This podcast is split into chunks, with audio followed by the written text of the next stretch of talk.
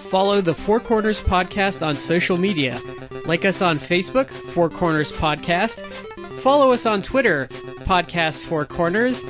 And check us out on Instagram, Four Corners Podcast.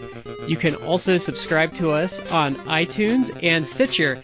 Don't forget to leave us a five star review. I want to take this time to apologize to the television audience for what they're about to see.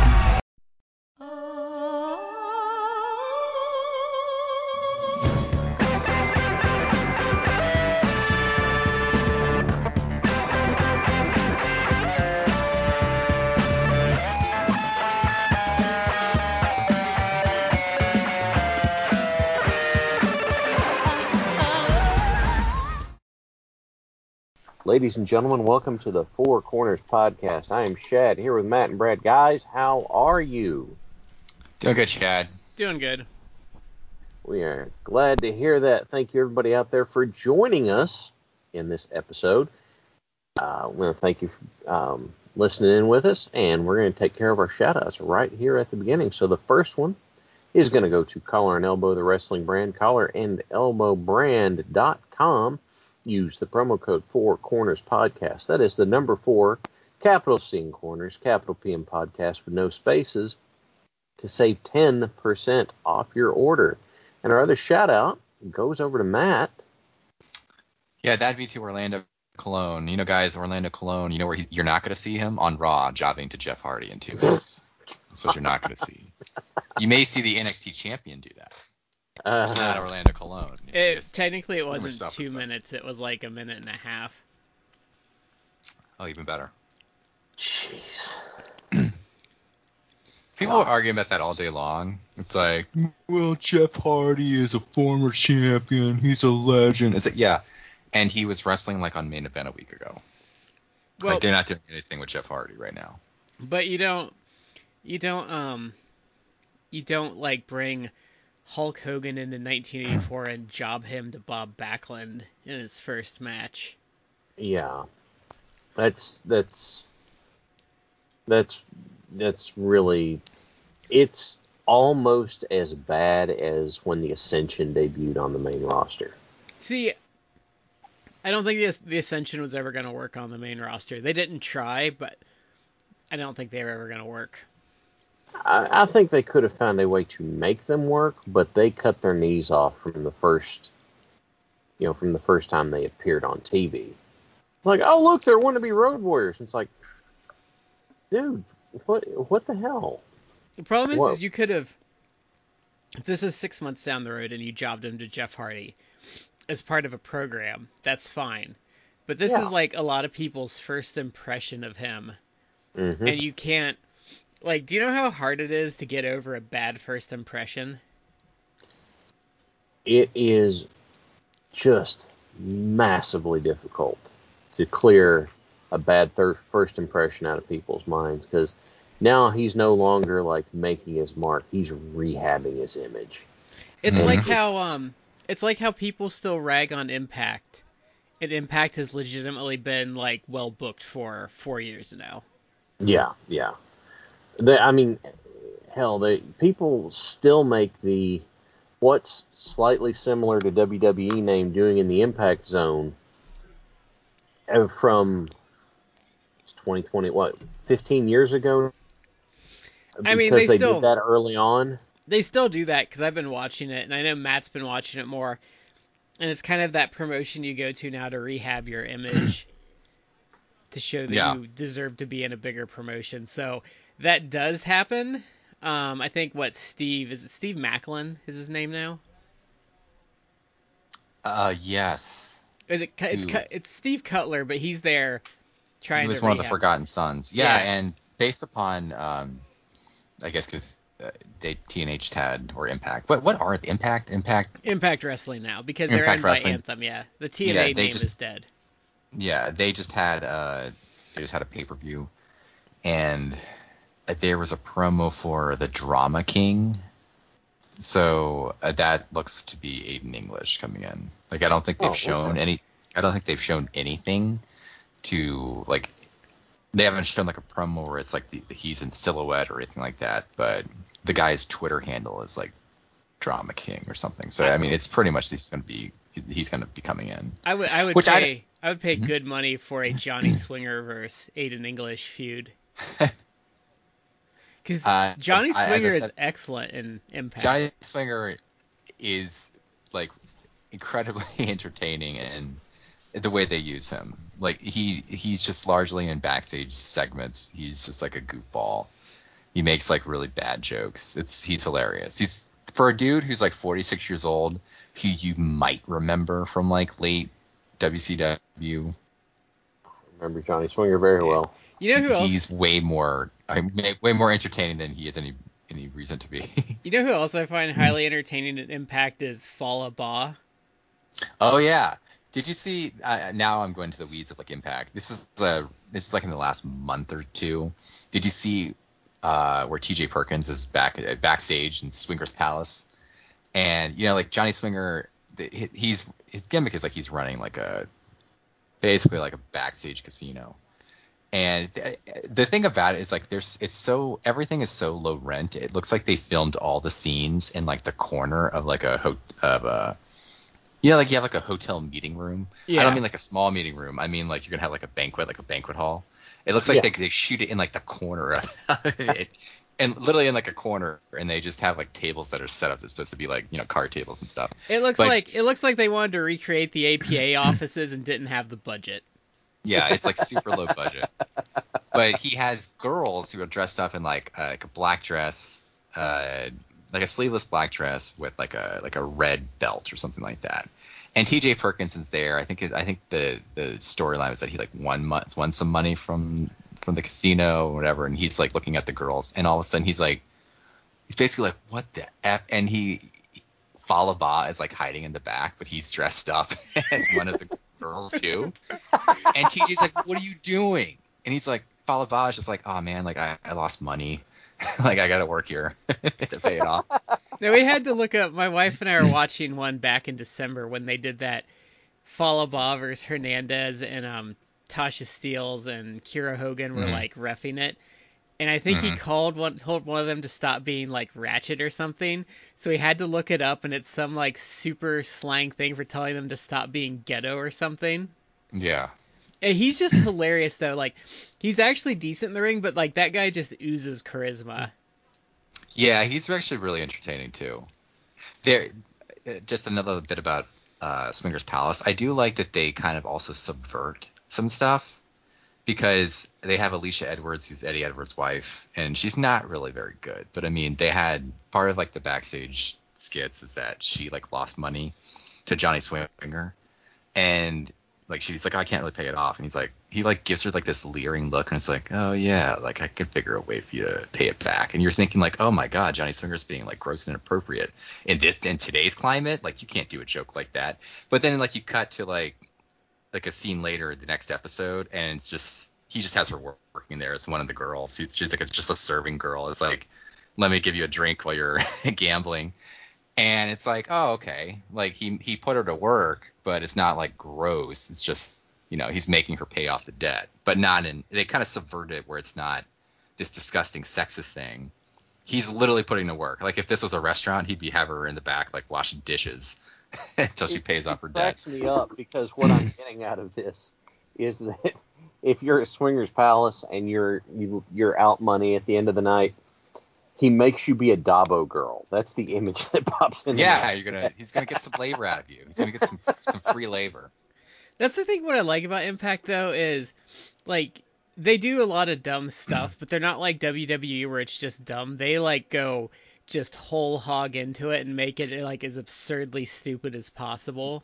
They lean in. Yes, they lean into it, and I won't even say like it's it's, it's kind of tongue in cheek, but it's really the really the way it is is like they they play it so straight it becomes tongue in cheek. Yeah, It's like we it's kind of like a wink and a nod. It's like yeah we know this is garbage, but we're gonna com- be completely like serious about it, and it works because it's like oh like okay because then you you're kind of like in on the joke yeah, and you steer into the absurdity, then Yeah. it becomes fun to enjoy it as opposed to cringeworthy instead of it being Like it's like this is this is bonkers. This is absurd, and I love it.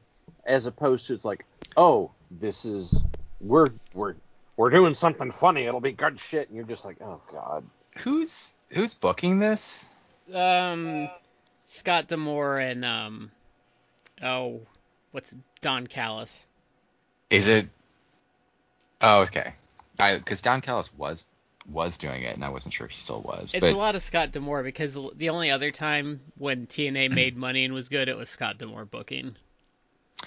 I will say this. I mean, again, they, they it it has had historically like a bad reputation because it was really bad at one point, but for a while now, like I mean, like a few years, they actually have been like consistently like well booked. I would say.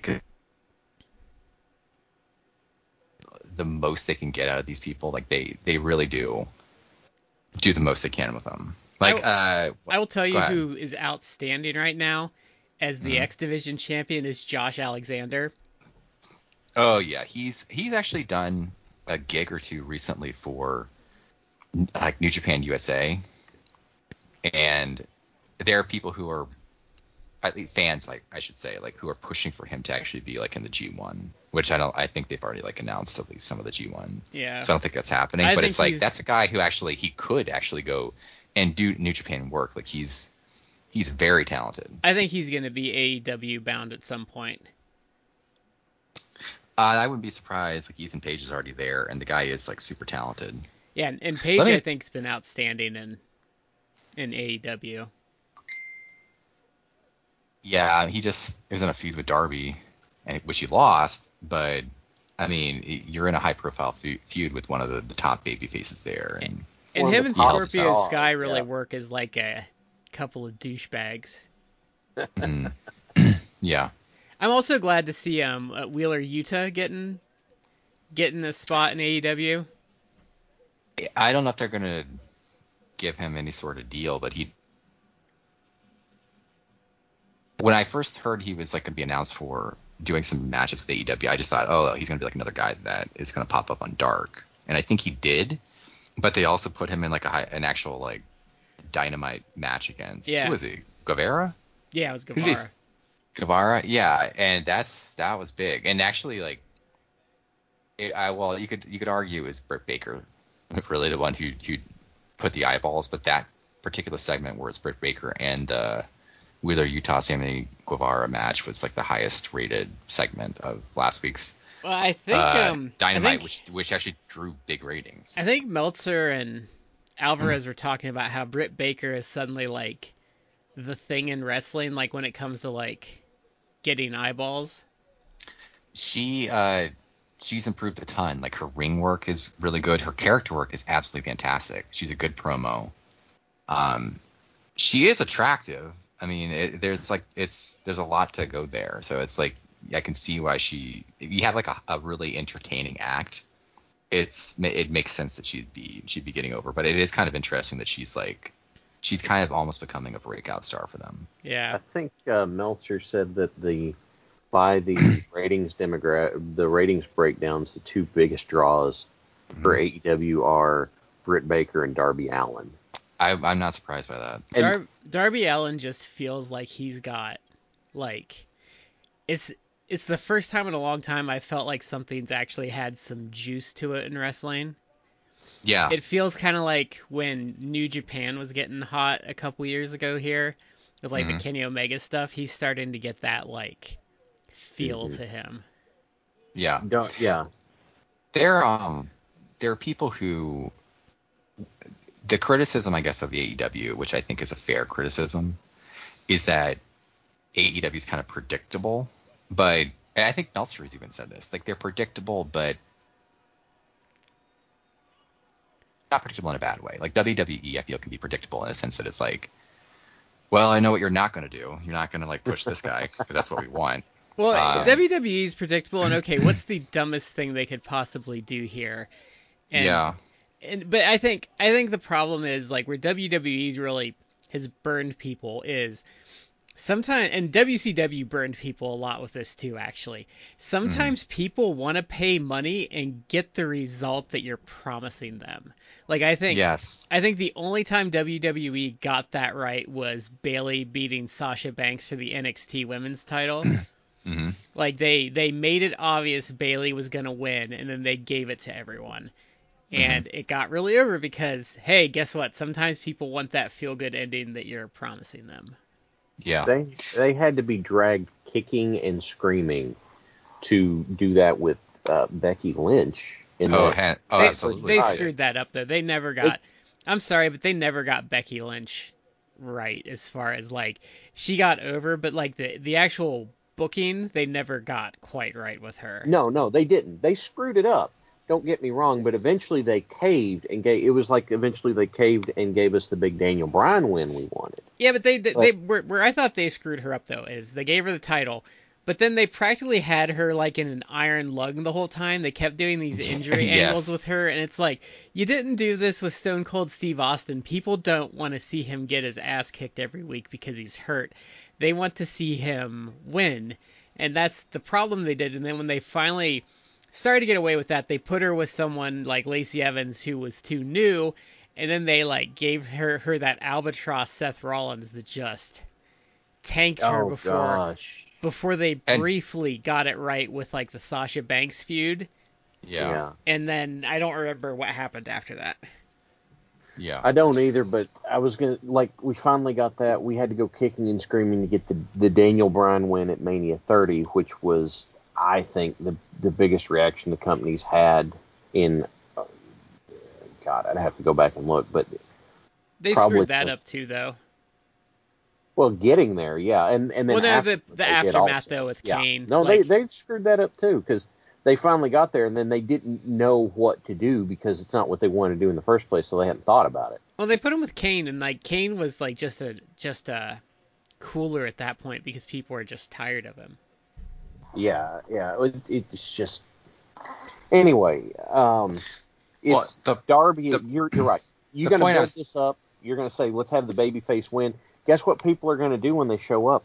They're paying money because they want to see the babyface win. Yeah, and the to go back to what I was the point I was making is that people say that AEW is um, predictable, but they are predictable in in like a logical fashion where it's like looking for they almost like they show their hand of cards and it's not bad 'cause it's like the way they book it they make sure that you largely you pretty much you want that like right now i think i guess there's always a room for they could change things but it does seem that the person who's probably going to dethrone omega for the for the title is Page, and it should be because they've kind of been built. They've built Page as like upper mid card guy at least for like two years, so mm-hmm. that would make sense. And their But history within the promotion is like a year and like is really old now. Like they've they've slowly built their relationship over time. Yeah. Yeah, and if you actually are, are super like nerd about things, and you actually someone act- a dude did like a thread on Twitter that I think I retweeted on our our Twitter page that he kind of went through out the whole like Adam Page Elite saga from like the very beginning or early on, all the way to like current day where you know Page uh, won the friendship of the Dark Order and all that stuff, and him looking like he's going to be taking on the Elite. Uh, and it, it was fascinating. It's like if this guy actually paid attention, and it is all there, and it's actually like really detailed storyline. I mean, this is a storyline that has largely played out at least for a year, maybe longer, and it's kind of fascinating when you think about it. Like they're really like doing deep cuts. So it's like I'm I'm okay with them putting the title on page. Like that's fine, but I would say all that aside, like quote unquote predictable booking aside, I feel like down the road they have to put the title on Darby. I think the dude is just getting too like white hot and he's too over and he's got he's got too much they talent. will. And look, I hope the kid has like a long, long, successful, healthy career, but he Mhm. takes stunts and takes chances that it makes me concerned. And I think he's even said like he's, he's not necessarily looking for like a super Yeah. long career, which I mean he he he wrestles like it, but Yeah. Well, I was going to say the um, they they should with Darby. I mean, there's Mhm. no way that they they could get away with not. And frankly, I don't think they're they're tone deaf enough not to. Did you Mhm. see the um, segment they had on Dynamite where Kenny and the Bucks got in Adam Page's in Hangman Page's face, and they were like, "Oh, you afraid you're gonna fail again, Page? Is that what you're afraid you're gonna fail? That you're gonna be a failure?" Did you see that it was like six minutes? I watched that one thing because I, I don't have a setup for being able to watch Dynamite right now, so you know I'm picking up things where I was. I watch that segment, I'm immediately like, I have to see this this five v five Elite versus Dark Order match. Like I am sold. Six minutes, they have sold me on this. That segment was, I believe, like the second highest rated segment. That like, segment and was it's amazing. it was really really good, and they they have like a really hot angle with that. See, And here's it- the thing about predictable. I'm sorry, Brad. Go ahead and finish your thought, and then I'll do my thing. I was gonna say the other thing though is where they've been smart though, is Adam Page is only challenged for the title once. Yeah. Where in Mhm. like other companies he would be like, and and Ring of Honor would be super guilty of this. He would be like five failed title defenses in at this point, and people would have Yeah. given up on him. Yeah. hmm the thing that I love uh, is, yeah, it's predictable. Jungle Boy won a shot at Kenny Omega. It was not. It was completely predictable that Jungle Boy was not going to beat Kenny Omega. But they built it enough that you're watching it and you know if you if you're paying attention, you know pretty well he's not going to do it, but you want him to, and you're enjoying watching him get so close. hmm Like, I, I am AEW, even if I can't watch it consistently, has done such a good job getting me on board with people on their roster. I can't even watch it consistently, but I I am fully on. I'm I'm there for Jungle Jack Perry. I am there for Darby Allin. I am there for Hangman. Like I was kind of I was kind of lukewarm on Hangman Page back when AEW started, but now I am. I think a lot of people Like, were. like, give me this, give me this redemption arc. Give me the win. Have Page have himself a, uh, you know, win the title. Have a, you know, have a feel good reign. Have someone screw him and take it off of him. Take him out for a little while, and then Darby's like, "Oh, you think you got something? Let's see what you got." And and just AEW's been criticized for not moving fast enough. First of all, from WWE stands, that's rich. Well, but I And think it's- I think it's obvious though. It's obvious though that about four months with about four or five months left, when they knew about when they were gonna start getting fans again, they started taking the pedal off the gas and saving stuff. Mm-hmm. And so they kind of went into maintenance mode because they came. I mean, when they started getting fans back, you saw them like pull the throttle and like they've been. Yeah, and they're they build they don't build super fast. Like they build to things slowly, but you're excited for the build. Well, like they, Rusev went from the goofy gamer persona to the switch flips, and all of a sudden here, he, you know, he's turned into this this kind of monster that he is now. He let's. I mean, it took it took time to get to there because the. I mean, I don't know if the the whole gamer gimmick they were really trying to do something with it, or if that was I think like that was a placeholder. like Brad said, just they're they're kind of just saving him. But Yeah. he, the the version that we have seen for the last like two three months Mhm. is might be my favorite version of of of Miro, and I mean from his like beginnings of like, Right. WWE. Like he, this is an absolute like fantastic. Mm-hmm. you know he who, is just booked as an absolute monster.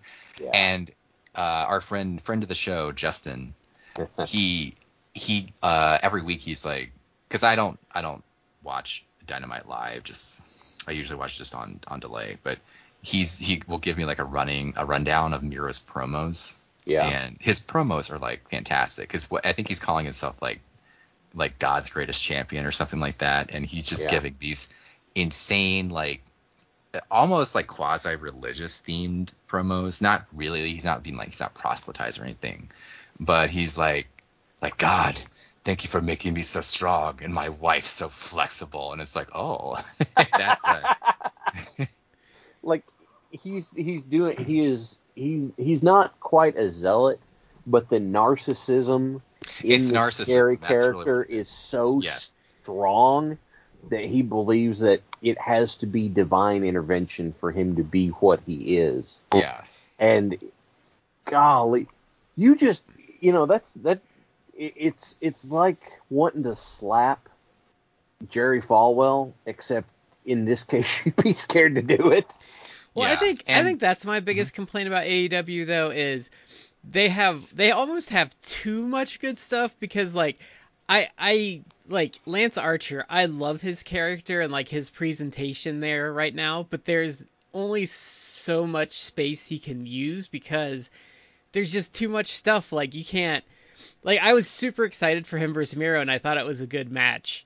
But mm-hmm. like you can't put a belt on Lance Archer and that really makes me sad because I love his like murder hawk gimmick. Yeah. Oh, they look. I don't. I, look, AEW's been trying to to protect their titles and actually make them mean something. And I, I overall, I, I think that's that is the way to go, and I like that. So I don't really want them hot shotting titles, and I especially don't think you should you should do that with any of the the singles titles. But and right now with the Bucks having the titles, like they're running the whole like where the the elite is kind of like the main the main heels right now. But Yeah. if so unfortunately it's like you really if you're going to have the titles taken off with the bucks you need you need it to mean something you need like a special I you need would've- a special team to I, do I thought I thought not putting the belts on Kingston and Moxley was a bit of a oh i absolutely agree. I think they should have and then even if it's just literally like a reign that lasts a month or so or even just a couple weeks again you don't want to try and hot shot it but i think that that would have been really fun. And i it, it that kind of fits in with my whole theme. We kind of talked about it before but like do does your promotion need an ace? And i actually think i think more often than not having an ace is a is a help. And i think to the extent that aew has one or should have one it's it should be moxley so that's kind of a common trope with you have aces is that the ace can sometimes be slotted into like a, a tag a tag feud and then potentially win the, the tag titles i mean you saw that with sting you saw that with like Stone Cold Steve Austin, Mick Foley, The Rock. Like that's that's a common trope. Yeah. I Um, kind of think I kind of think it's been Omega this year though because man, Omega's just been like I want to tune in to see his stuff because like he's just been dragging like amazing work out of everyone. Yes, and doing it apparently like hurt. But he's like like that match he had with Rich Swann where it's clear like Rich Swann had nothing to give and Omega just like willed him through another 10 minutes just blew me away. I haven't seen it because I I didn't order the pay per view, but I've heard, while not to the level of like the Rich Swann match or the match he had with Moose, but I've heard good things about the match he just had with Sami Callihan, and it's like I don't I don't rank Sami Callihan as like you know tops on my list of like guy best workers out there right now. Like he fills a niche. I think that's fine. I think Sammy's But- good at what he does. It just Yes. his what he does might not be your cup of tea. Right. See, But he he and had like, a and Sammy also where I thought that feud worked though is Sammy Sammy has successfully like kept this element of danger to himself. He's kind of like um he's kind of like Sandman or Sabu back in the day where they still Mhm. had some of that kayfabe aura and like Sammy has that about him. Mhm. But Impact does a really good job with him. Like when he shows up, they make it like a whole big deal because he has that like graphic that hits like the screen and stuff. Like it's always a huge deal when he shows up. Yeah. just for I'm, I'm going to throw this out there as an opposing um, viewpoint. It's I'm not really an Omega guy. Like from the stuff of his I have watched. Uh, someone's going to hate me for this, but uh, the guy's got hype. He's building great programs. That's great. But the stuff of his I've watched, I've not really enjoyed because to me, it's felt kind of like Finn Balor's main roster stuff. Is I'm seeing the same him doing the same thing a lot, repeatedly, like one after another. It's like how many times do I need to see you hit like three V triggers in a row, and then going into something? It's like, but that's okay. It's working. It may not. I don't know how I would respond to that other than maybe it's like uh, a very like New Japan main event type style. because they, I mean, that's watch like the the main events for like Wrestle Kingdom dome shows. It there it does get a little bit where you're you're spamming your big moves. Yeah. Towards I don't end. like with Finn Balor. It drives me crazy because I want to like Finn Balor more than I do. Mhm. But Finn Balor's matches in my head are listed as follows: shotgun drop kick, sling blade, repeat, repeat, repeat, repeat, repeat, coup de grace. But that's, And that's- everyone in main roster WWE matches though, because if you get Finn like away from the main roster, he immediately has a wider variety of moves. I don't know. It it seemed like other people. I mean, hell, before he took his John Cena was mixing stuff up a lot, and so that it it bothers me. Now it doesn't. If it doesn't bother other people, that's fine. And I don't. So it's not a style that that resonates well with me. Okay. The no problem though, deal. the problem though is um the, with that last Cena run though, where he was mixing his offense up though, that was part of like his gimmick of he was trying to show the young pups he could still keep up with them. Mhm. And that's why Cena started doing more offense because he was he was like open challenging all those like indie darlings and he was trying to show them that he could play their game with them still. Okay. Here, I'll use an example of someone I'm a mark for. Bray Wyatt matches pre Fiend. We'll say that because the Fiend stuff's a whole different, whole different thing.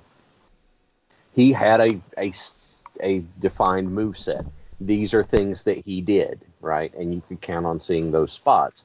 But there was more to it than two or three things. And all of Finn's stuff seemed very much to just be two moves and a finish. And that drives me bonkers. Now, here's the thing like I said, I don't begrudge Omega. He's successful.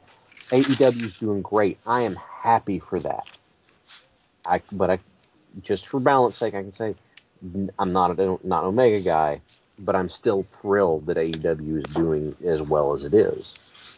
I think where Omega excels, and I think you would have to see more of his work to really get it, is where, where he he has his match, but he incorporates the strengths of his opponent into his match, so his matches has variance as he like works around. Like it's still his match, but it's based around what makes the other guy look good. Yeah, and his matches, if you actually, and this is getting like really, really nerdy, and get and I don't even do this a lot because I, I just kind of try to enjoy the match for what it is. But his matches sometimes do get really like layered because like take the the recent um, Jungle Boy match. Like there was a there was a part early on where kind of like it's a dick thing, he kind of is like playing with Jungle Boy's hair, and he's doing it just kind of like a jerk type of thing, like uh look how cute, look at you challenging for me. Uh, for my title, and then later on in the match, when he was really struggling to put Jungle Boy away, he actually like he grabs the hair and uses it uh, against Jungle Boy. So that's something that it's like it's it was a just a, a small little moment and earlier on in the match, and then by the end, he actually goes back to it and actually uses uses it as a to his advantage as a heel move, and it's that's something that's like really clever. Uh, I don't think a lot of people incorporate things like that. It's I- attention look, to I'm detail. not saying he's, I'm not saying Yes. he's bad. I'm saying his style doesn't resonate for me. And so, you know, but even with all that being said, I don't care. We're getting good stuff. I'm excited for this company to be doing what it is. I'm excited for what they're doing. I'm excited for Hangman Page to step up and challenge him. Like, come on, we're having all this build, and AEW delivers when they're going to have a build. Like, you're going to get the payoff match. So I'm fair certain that I, I'd almost, if I put money on stuff, I'd put money on Dark Order going over the Elite for the Dark Order tag title match and for Page, Hangman Page versus Omega. And I'm okay with that. Like, I am down with it.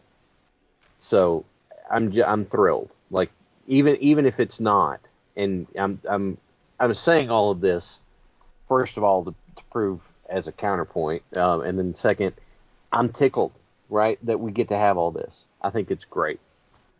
we had a really long segue before we Yeah. got to our main So topic. there is one more thing I want to bring up. um, Listening to our AEW talk. We'll be Yeah. back next Yeah. week for There- yeah. There's one more thing I want to bring up before we hit our actual topic, but um, if if you follow our feed, you probably saw a new, a different show on the feed that I don't know if it's going to stay on the feed or not, but that is my it's called Tales from the Long Box. That is my wife and I. We are chronologically reading Thor from Journey into Mystery 83 onward.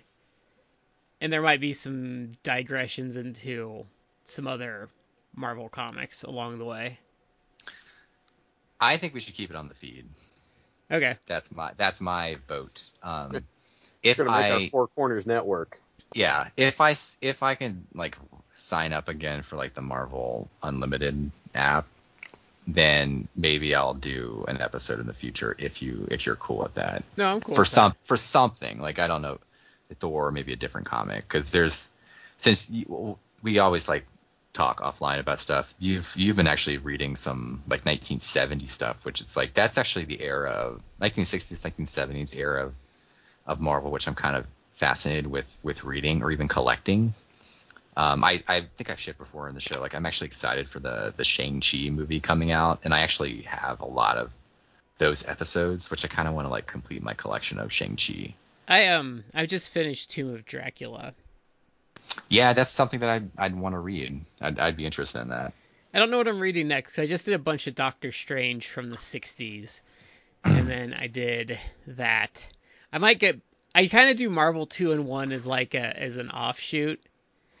Um, the first issue of that's hilarious though, because um, that it's essentially a, a thing in man a man thing Mm-hmm. crossover, and it's essentially Ben buys a bus ticket to Florida to beat Man Thing up because he thinks he's ripping off his gimmick.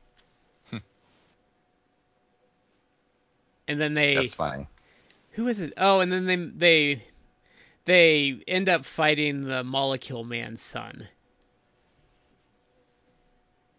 Because he turns he turns them back to like their regular selves.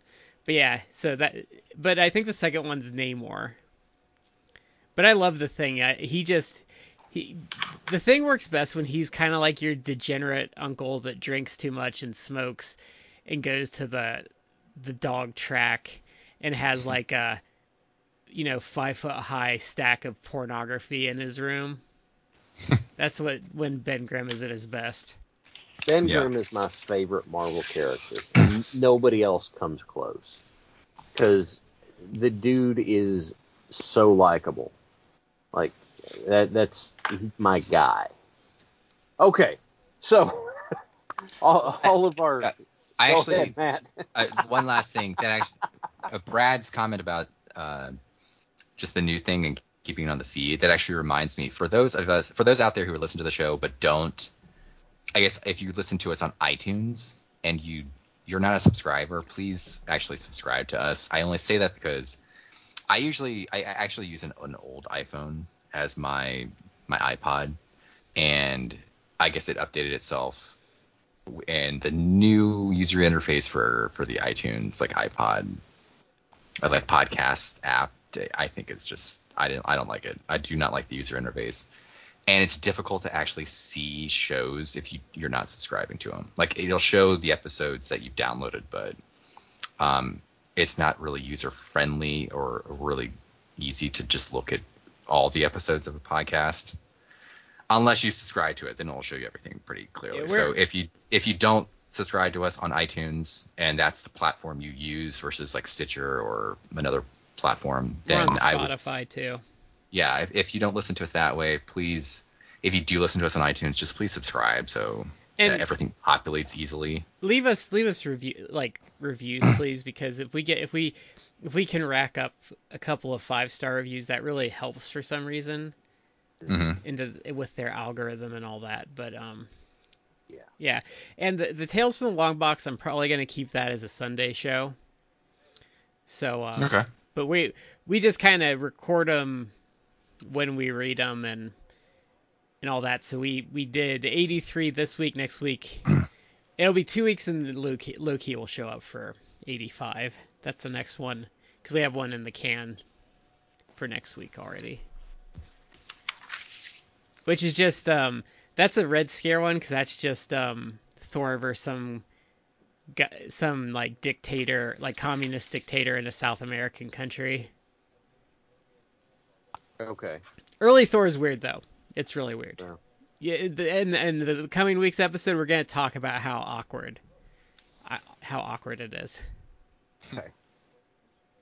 So the, Oh. our topic is um we kind of got side, we kind of got waylaid last week because of Paul Orndorff's death, but we are gonna finish off our top ten list of our favorite cartoon characters. hmm So I have to admit that in doing all of this, um, I actually have to change something. The uh, we made our list, and then last episode we talked about this. At the end, we got to talking about uh, the tick, and for some reason, I had completely, completely blanked on the tick, which means the tick is actually going to take Taz off the list. And the tick is going in my sixth slot. So Leonardo is moving from six to seven, and the tick is going there. I, I know I said six to ten wasn't ranked, except for the tick in slot number six. He absolutely goes there. Because I am a big fan of the jerk who calls himself the tick. I had Even- trouble. I I had um my two choices. I'll go along with what you said since you have the tick, and I'll just get mine started. But Yeah. I was I was fighting between Die Fledermaus and Arthur.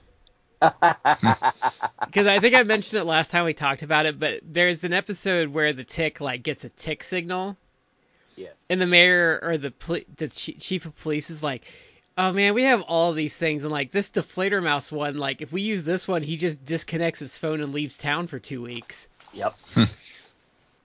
it's Die Fledermaus is a great character. They didn't Die Fledermaus on um, the live action show did not carry over the same way. Well, it wasn't Which- Die Fledermaus, wasn't? Isn't he like no, a prop- it was Batman Well. Yeah, because Die Fledermaus. Sadly, Die Fledermaus is a property that belongs solely to the cartoon, so he is not in the comics or anything else. Yeah. Um, but Die Fledermaus is great because he is he's the the the big talking, lots of swagger coward, and it is hysterical. And I, I love it. Arthur Arthur cracks me up just because Arthur is so ill um ill fitted to be a superhero. Yeah. He, he was an accountant, wasn't he? Yeah, because he got fired because he was wearing the the rabbits the moth suit to uh? Yeah. To, Wearing uh, a rabbit costume. I'm a work. moth. Mhm. Yeah. And I like when they were coming up with um battle cries and his was not in the face, not in the face. Yeah. Well, it had to accompany spoon. God. There's some other characters I love in it though, like Dinosaur Neil was a great. That episode is one of my favorites. Um, the human cannonball, which is like fire me boy. Fire me, boy. He can't do it. He's at a friend's house. And his follow up line to that is so perfect because it's not, well, will you fire me? He goes, then who will fire me, boy? Like, he can't not say the whole line. And I don't remember his name, but there is like a Punisher knockoff that just goes around like shooting up walls and like making smiley faces on it. He's only in a couple episodes though. Yeah, I, I, I- know who you're talking about, but I can't place it. Did they put the Chainsaw Vigilante in this ever, or is he comic book only? I don't remember seeing him. Okay, so he's comic book only. I know the man-eating cow was was part of the terrors group. Yeah. But, um, Oh oh, sorry, God, she. Man-eating cow is a she. My bad. Um, she um in the comic she got a spin-off series, but she was in the when um when Chairface Chippendale like puts them in the pit of alligators. hmm Uh, in the comics, man-eating cow was in the pit as well. Oh, okay. Gotcha. But it's Um, it's actually if you can get it. Um, I don't like some of the the the few the the further series, but it costs about thirty five dollars. If you get the Tick, the complete Edlund, that is um that is the best Tick stuff. Okay. But Tick is very different in the comics. The Tick is like there's almost like sad stuff in the, the comics. Like it's, it gets very dark. Like he's an escaped um, patient from an insane asylum. Yeah. I prefer the uh, the the cartoon version because it first of all it steers into absurdity, and God, I love steering into absurdity. And the, the, so the comic's very much a dark comedy, in my opinion. Yeah yeah that's that's not what the comic is at all. The Uh, comic's good though. I mean, it's just not the cartoon. hmm so, um, but let's see. The American Maid was was pretty good character. She's too Um, much of a straight man though. Like she's not as interesting because she's In the all of that, you gotta have a straight man. because she's confident. um and you know a legitimate superhero surrounded by idiots. Uh, Big Shot was the Punisher ripoff. Okay, yeah, yeah, Shot. big shot. Yeah. I I love the I I love the um the episode where Tick has like a a class of superheroes that he's training Okay. because you had um uh Sarcastro. Yes, that's what I was thinking about. who who looked just like uh you know Fidel Castro but his power was just he would throw out like sarcastic one-liners. Hmm uh, and it had maybe one of the most bizarre characters I've ever seen in any, any cartoon ever. It's Baby Boomerangatang, where it's a dude who is dressed like a in a, a orangutan costume, and he would throw like toy babies at people. That would, of course, like come back because they were boomerangs. Well, remember the Well, guy? looking it up, looking it up, his battle cry was "It's okay to play with dolls." and, and we talked about last time, but the human ton in Handy was a Yeah. great character. Read a book. the fact, I just love the fact that the human ton couldn't get the jokes that the puppet on his hand was saying, and it'll never quit being funny. Oh my god! And oh I, man. I like that um the terror had that grudge against Roosevelt and he just showed up like some at some random point in the 60s and punched out like Mount Rushmore. the fact that they they talked about the history of the terror and all that, and then whenever he shows up, he, he's this barely holding it together old man. Was, you know, I, I I was probably what twelve or thirteen whenever this came out. I loved that joke so much. It just made me so happy. Um, just God, it was it was fantastic. But that's a great show. Um that's coming up on one of our Saturday morning lineups here. I think Mhm. I think next time actually. It's really soon, Awesome. I know that. Awesome. So that leaves it with well, that was Shad's sixth, so I jumped in with my Yeah. fifth. So uh, why don't we do Matt? Why don't you do your fifth? Did I do all my ducks last time? I think we did. I- okay. I think we swore. I think we swore no more ducks. So I think okay. So I last week I did Donald Duck, Daffy Duck. Um, I did Optimus Prime and Starscream. I think I did Darkwing Duck. Yeah, you did. Okay. So I have, yeah, I have again. I know my list was not. I didn't rank really from like, oh, these are my favorites. There was an, it was no specific order. Um, and I have a couple honorable mentions to throw out by the end. Uh, okay, I have two characters which are like, in my opinion, classic characters, or the cartoons are classic, and I have three that are, I guess, it's slightly more obscure. I'm, when you're comparing characters like Daffy Duck, Donald Duck, whatever. But um, I'll just go with like a heavy hitter because Okay. this is my favorite cartoon of all time. Uh, Batman from Batman the animated series, specifically the animated series. You know, Um, Matt, I gotta tell you something honest. Mm-hmm. That's on my list too. Yeah, it's he, Batman. It's it's just such a such a great portrayal of the character. I first off, the writing was like iconic, and it I I feel like so much of the past like 30 years, like that interpretation of Batman has kind of become almost like a standard interpretation, at least for uh, cartoons and video games. Because I mean, let's be realistic. Like Kevin Conroy has Killed it. he's killed it, and he's he's been Batman in some fashion for like 30 something years. Yeah, and, I think I think Diedrich Bader does a good Batman. and Batman Brave and the Bold, yes. Yeah, and well, and Harley Quinn, he's he's Batman in that too. oh, is he? I didn't. I didn't.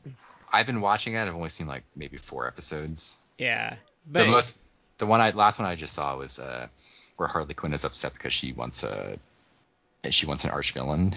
oh, and it's Robin over and over again. yeah, it's Robin. Oh, that one cracks me up. I think that's the that's the first appearance. Of, that's the first um, episode where King Shark is in it. Oh, King Shark's King Shark is hilarious. Yeah. Mhm. King Shark is great. I Okay. think- It's I think what um to go to the Diedrich Bader version real quick. What I like about Batman Brave and the Bold is it like it's more about like embracing the 60s one but like Mhm. taking taking some super obscure characters like Beast gets a couple of episodes and you know they just they work all these guys in but they they make them all memorable and like you want to read the the con you know they that makes you want to go like hey I want to go find some comics with that guy in it. Yeah. and and it's so different from the animated series but it's so delightful and just the joy it takes in like the history of DC it's I would say it's it's geared more towards a younger crowd, but that doesn't mean that it's really for for like quote unquote kids. Yeah. Um, but it, it it's there's certainly more tongue in cheek. It's more comedic. Um, but it's just like you said, it's just so much fun. It's it's really like a really just fun show. Um, I'm pretty sure that's like on DVD. It's not. That's actually a show that I actually need to get on it's DVD. on HBO Max probably Hmm. I should That- probably try and watch that, but I do want that on like actual like physical media. I- uh, can I, since we're ta- since you mentioned it, that show, I, I I'll just throw this out there. One of my runner-up uh, best characters, best animated characters, Oh. is the Batman Brave and the Bold version of Aquaman. Yeah. Who is, I, I'm going to argue, is the best. Um, we'll say media in terms of like either movies or TV or animated shows or maybe even like you want to go you want to throw in video games maybe the best version of Aquaman of all time. He was funny in Harley just, like- Quinn. I Yeah. haven't I haven't gotten to those episodes where he's popped up but he it, the Brave and the Bold version of Aquaman is just fantastic. He's like just uh I mean he is like a legit super like superhero like but he's just like an arrogant jock but completely oblivious about it so he's he, you can't like hate him for being an arrogant jock but that's kind of how he is he's just so obtuse it's Oh. hilarious I would argue they strongly I would argue that's what made the real movie Aquaman possible is they looked at that version of him and saw an avenue to making him memorable. I don't hate uh the what's his name? Jason Momoa. Yeah, Jason Momoa. I don't dislike that version. I actually felt like the movie, while like long and kind of convoluted, I still wound up enjoying it just because I think Jason Momoa has a lot of personality and charisma, Mhm. and he just like, talking about leaning into it. He just leaned into it. He's like, "Ah, okay, I'm uh, I'm gonna portray Aquaman as like a bro. He loves to drink and fight, and it's like okay, and it worked. Like I, I felt It's- it worked. it- it's a very just- natural feeling on Mhm. Jason Momoa. So in it being so natural on him, it doesn't feel out of place with Yeah. him doing it in the film. I think I did better with DC movies once I realized, oh, these are not going to be as good as Marvel movies. These are at their best Mhm. are going to be a mediocre Marvel movie, and that makes it easier. It's like they're going to have something screwy and clunky in here that's going to screw it all up. But Except um, for Shazam. Shazam was too long though. I'm It gonna. was too long. I will fight on this hill until No, it doesn't all, matter. all of their I'm movies are too long though because the Wonder Woman 84 is like two and a half hours, which is absurd. Yeah, it- it probably is, but I'm if not- You saw it; it didn't need to be that long, not remotely. But I, I will. I will never back down on the Shazam hill. Anyway, back to Batman the animated series. Uh, Matt, like I said, my top five are ranked, and Mhm. Batman is number two on mine. The thing that Mhm. actually kept him out of the number one slot is because he is not primarily a cartoon character. Um, That's why I would not that- have put him on my list. But he would have made it Hmm. because um, I think it's the best. The animated series is the best portrayal of Bruce Wayne as a character. Like he is the most fleshed out. Yeah. And it's not that it's not so much that Bruce is a stumbling buffoon like um in like Denny O'Neil novelizations have that's how he characterizes Bruce because I guess he found it easier for it to be believable that nobody thought Bruce Wayne could be Batman because he, he's such a goof. But I prefer it being like nobody thinks it could be Bruce because Bruce is just too nice of a guy. And, you know, Bruce has gone and done a bunch of stuff because he had the money to, but, you know, here he is, he's doing all this charity stuff, and he's just such a nice dude that nobody suspects anything about it. Um, I agree with his, the and the way they delve into the backstory for Bruce. You know, the whole um, Mask of the Phantasm. well, Mask of the Phantasm was fantastic, But that really. but that that was not what I was thinking. Oh, because I was Um, gonna say they really, I really, what I liked about Mask of the Phantasm is they they created this character Andrea Beaumont to Yeah. Create doubt in if he actually wanted to go the Batman route, and then it kind of all falls apart, and he has this like last moment where he can pull away and doesn't, and then he becomes Batman. Yeah, because well, because she doesn't she bail on him, and then Well, so they have he- to flee. They have to flee because her dad was into the mob. Mhm. and um Joker pre-Joker was like at her house and kills her dad later, but they have to flee to Europe. Yeah, So that's how she The- bails. but in the series itself, one of my favorite callback for for Bruce's history were the episodes that had Kyodai Ken. Because you get to dive into the backstory of Bruce Wayne and explore like how did he get to being Batman and how being Batman is important for what he does and that sort of stuff. Um, and the fact that Kyodai in fighting Batman, he he knew it was Bruce. He was like, no, no, no, no. I, I've got this figured out. This wasn't hard for me, and just all of the stuff that plays into it. It's I they're they're they're they're um two episodes with him are really great, and I liked how when they did the, his final appearance and Mhm. um Bruce Bruce like tricked him on the death touch and faked him out on Yeah. death, like he just totally falls apart and Bruce just like pummels him. Like there's a point Yeah. where after that he like goes for this move and like Bruce just blocks it and just bitch slaps him twice. there's I, remember exactly the animation frame you're talking about because he does the um the Onemiri touch, I think they called it. Yeah. and and Bruce, you know, sells for it and and drops, and Kyodai turns to walk away, and then Bruce says something. Kyodai turns around, he's like, "That can't be true," and he runs at him. And you know, you would watch the old Looney Tunes, and you could tell when something was going to be interacted with because it was colored differently than the background. The shot has Bruce's Bruce's like shoulders and head are like shaded like the background. Kyodai's punches come in, and they don't even animate his head or his face, just his hands smacking Kyodai's attacks away. And it was just so effective of Bruce being like, "I took your best shot. What you got now?"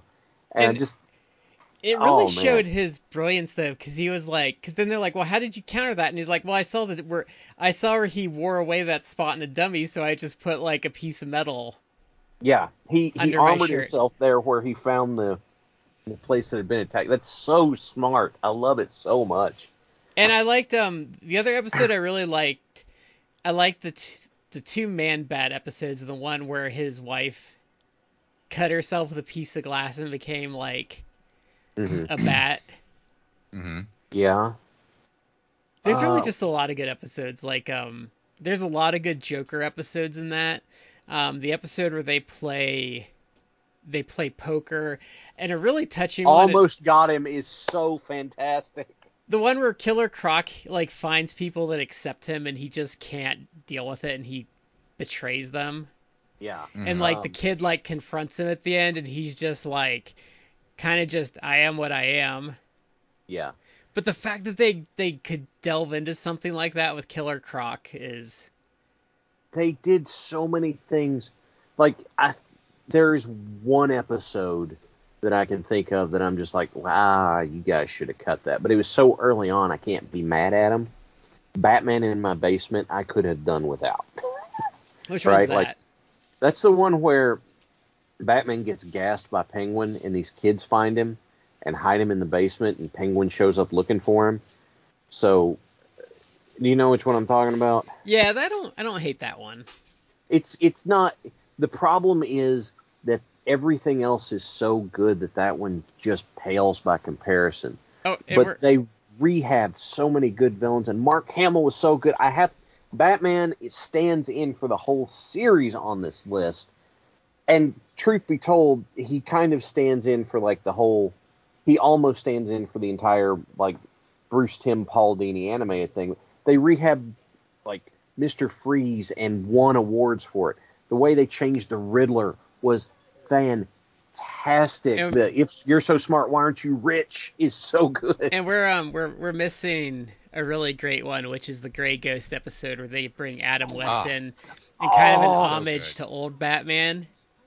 Beware So the Gray good. Ghost. Oh my gosh. In my veins, please. Or they even did the um one, the one where Bruce is what's his, is he matches Malone when he's in his Yeah. When he did the matches Yeah. Malone thing and he ends up in that like The work prison camp? Yeah, that work camp. That's a that is a good like just off um off genre episode. Yeah. Oh, it's so good. Or And or, Alfred is fantastic in that too. or the Hugo Strange episode where like Riddler, I, I mean, where Penguin, Two Face, and Joker are are bidding on it. They're like, well, why don't we just combine our money? And they give all this money, and like Joker pulls out his change purse, and he's like, in two cents. Yeah. and then they they make them they make them think that Hugo Strange is a fraud, and then they're like, just like, well, let's just kill him. Yeah. Oh, and um, Two Face. The Two Face. They didn't even go for Two Face right away. They built up to it, and it was great. Yeah. I listening to you guys talk about it. I I chose Batman, but uh, I also could have just chosen this version of Joker. Um, yes. Because I, I think there's something to be said that Kevin Conroy's Batman and Mark Hamill's Joker, uh, they they potentially are the iconic versions of the characters in terms of like TV or movies. Go ahead. If if I had to pick my favorite character from the show, and I'm going really offbeat with this, but it'd be Harvey Bullock. Harvey he's Bullock- uh he's underrated and understated as a character, but yeah, he's he's good. the Bullet for Bullock episode was really good. I really liked that. Uh, yeah, God, you know what? Let's just if we had have we already done an animated series episode? We've we've we've we've kicked it around a lot. then let's just we're gonna have to we're gonna have to come back to it and just talk about how great it is and gush and all that. Yeah, we're just gonna have to. We're because otherwise we're gonna spend all night on it. Um. Okay, can I do my number five then to keep rolling? Yeah. along? Yeah. Okay. This one is actually it's not going to be a particular series because it's going to be all of his animated representations. Um, well, not all of them. Most of, I think most. Because whenever I say Superman, I don't just mean Bruce Timm Paul Dini. I'm also talking like the Max Fleischer stuff. And Superman is at number five again because he's not primarily uh, an animated he's not a cartoon character primarily but he's still just such You know, seeing superman do superheroic stuff is always cool and then um what he did in the animated superman the animated series and what he did in justice league and that sort of stuff always you know they got it so right I want to throw a shout out because they're excellent and everyone should seek them out and they're easy to find because I think they're public domain now. But the movie shorts, the animated movie shorts from like the 40s with Superman are excellent. Those are the max fleischer ones aren't Yeah, they Yeah, I think Yes. so. they're on amazon prime for free They're they are excellent. Really? Like they don't have yes they're very pulpy because it's really before like the concept of the supervillain was set in stone, so it's a lot of him fighting mad scientists and robots, but they're well Um, animated. some- um, There's some out of date uh, stereotypes that come into play in a couple episodes, but for And the most part, they're still really good. And if you're if you're used to like modern animation, they're going to be kind of violent comparatively to what you're expecting. They're, you know what? Well, yeah, because the Superman fighting the robots, like they show a lot uh, of of the straight up like Superman throws hands, but And he couldn't fly. You have to understand that he Well, can't fly in these because he just leaps he- really tall. Wait, What, no, wait. Does he fly in those? he does. But it's something he's got to jump into it. It looks like. Okay, so it's like he's got to jump into achieving enough velocity to keep going or something. because he couldn't fly. He couldn't fly at first in the comics. He No. just like when they talk about him being able to leap tall buildings, that's because he couldn't fly quite. Um, Yeah, that was that was what he did. He didn't fly. He had super jump, but um, because I've got a uh, I've got a hardback collection of like first year worth of Superman comics or something somewhere. It came with a uh, with one of the uh, when the Death of Superman came out. It came bundled with that. His his Justice League stuff, I thought he was a good character in that. Batman too, actually, for Justice League. Yeah. Okay, my favorite Superman in Justice League, favorite Superman moment in Justice League is the Christmas episode where J'onn J'onzz goes home with him. That's a like good one. goes to the it's because it's the heart of the character, right? Like it, it is that is it, it just solidifies the fact that whereas Bruce Wayne is Batman wearing a mask, Superman is Clark Kent in a costume. Like it is, Clark is Clark is who you get. It just so happens, and then of course his World of Cardboard speech. Oh my god! There's there's a remember the funny first time I moment saw in the comics from the last couple years. I don't know if you've seen it, Shad, but Batman comes to the farm because in, in the comics they moved to back to Smallville, and Batman and Damian Wayne come to the farm, and and Lois, you know, serves them pie, and and they're all eating except Batman, and and Jonathan goes to Damian, he's like, why is he eating the pie? And Damian's like, Batman doesn't eat pie.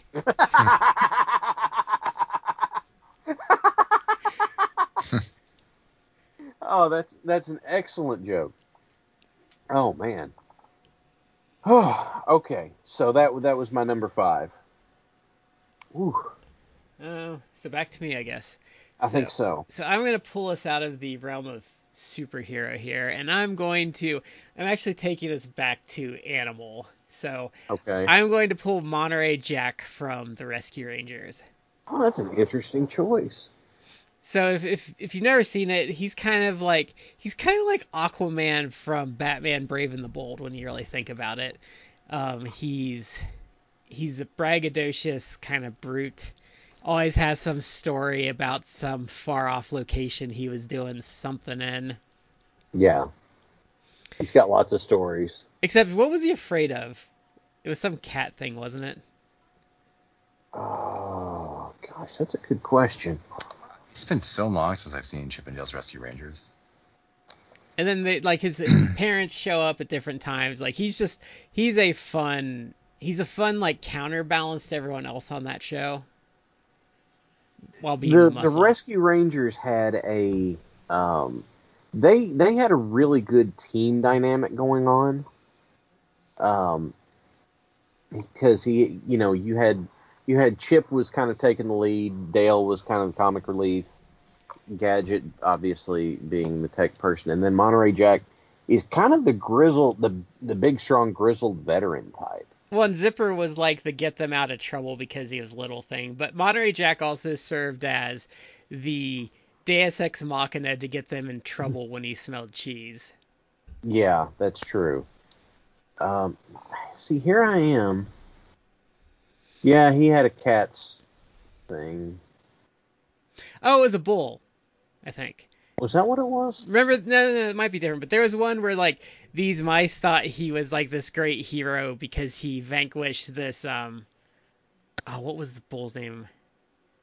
He vanquished some bull, but then Monterey told them the story, and like he really just happened to like get knocked around by the bull, and then he slipped on a piece of cheese and fell on a boat.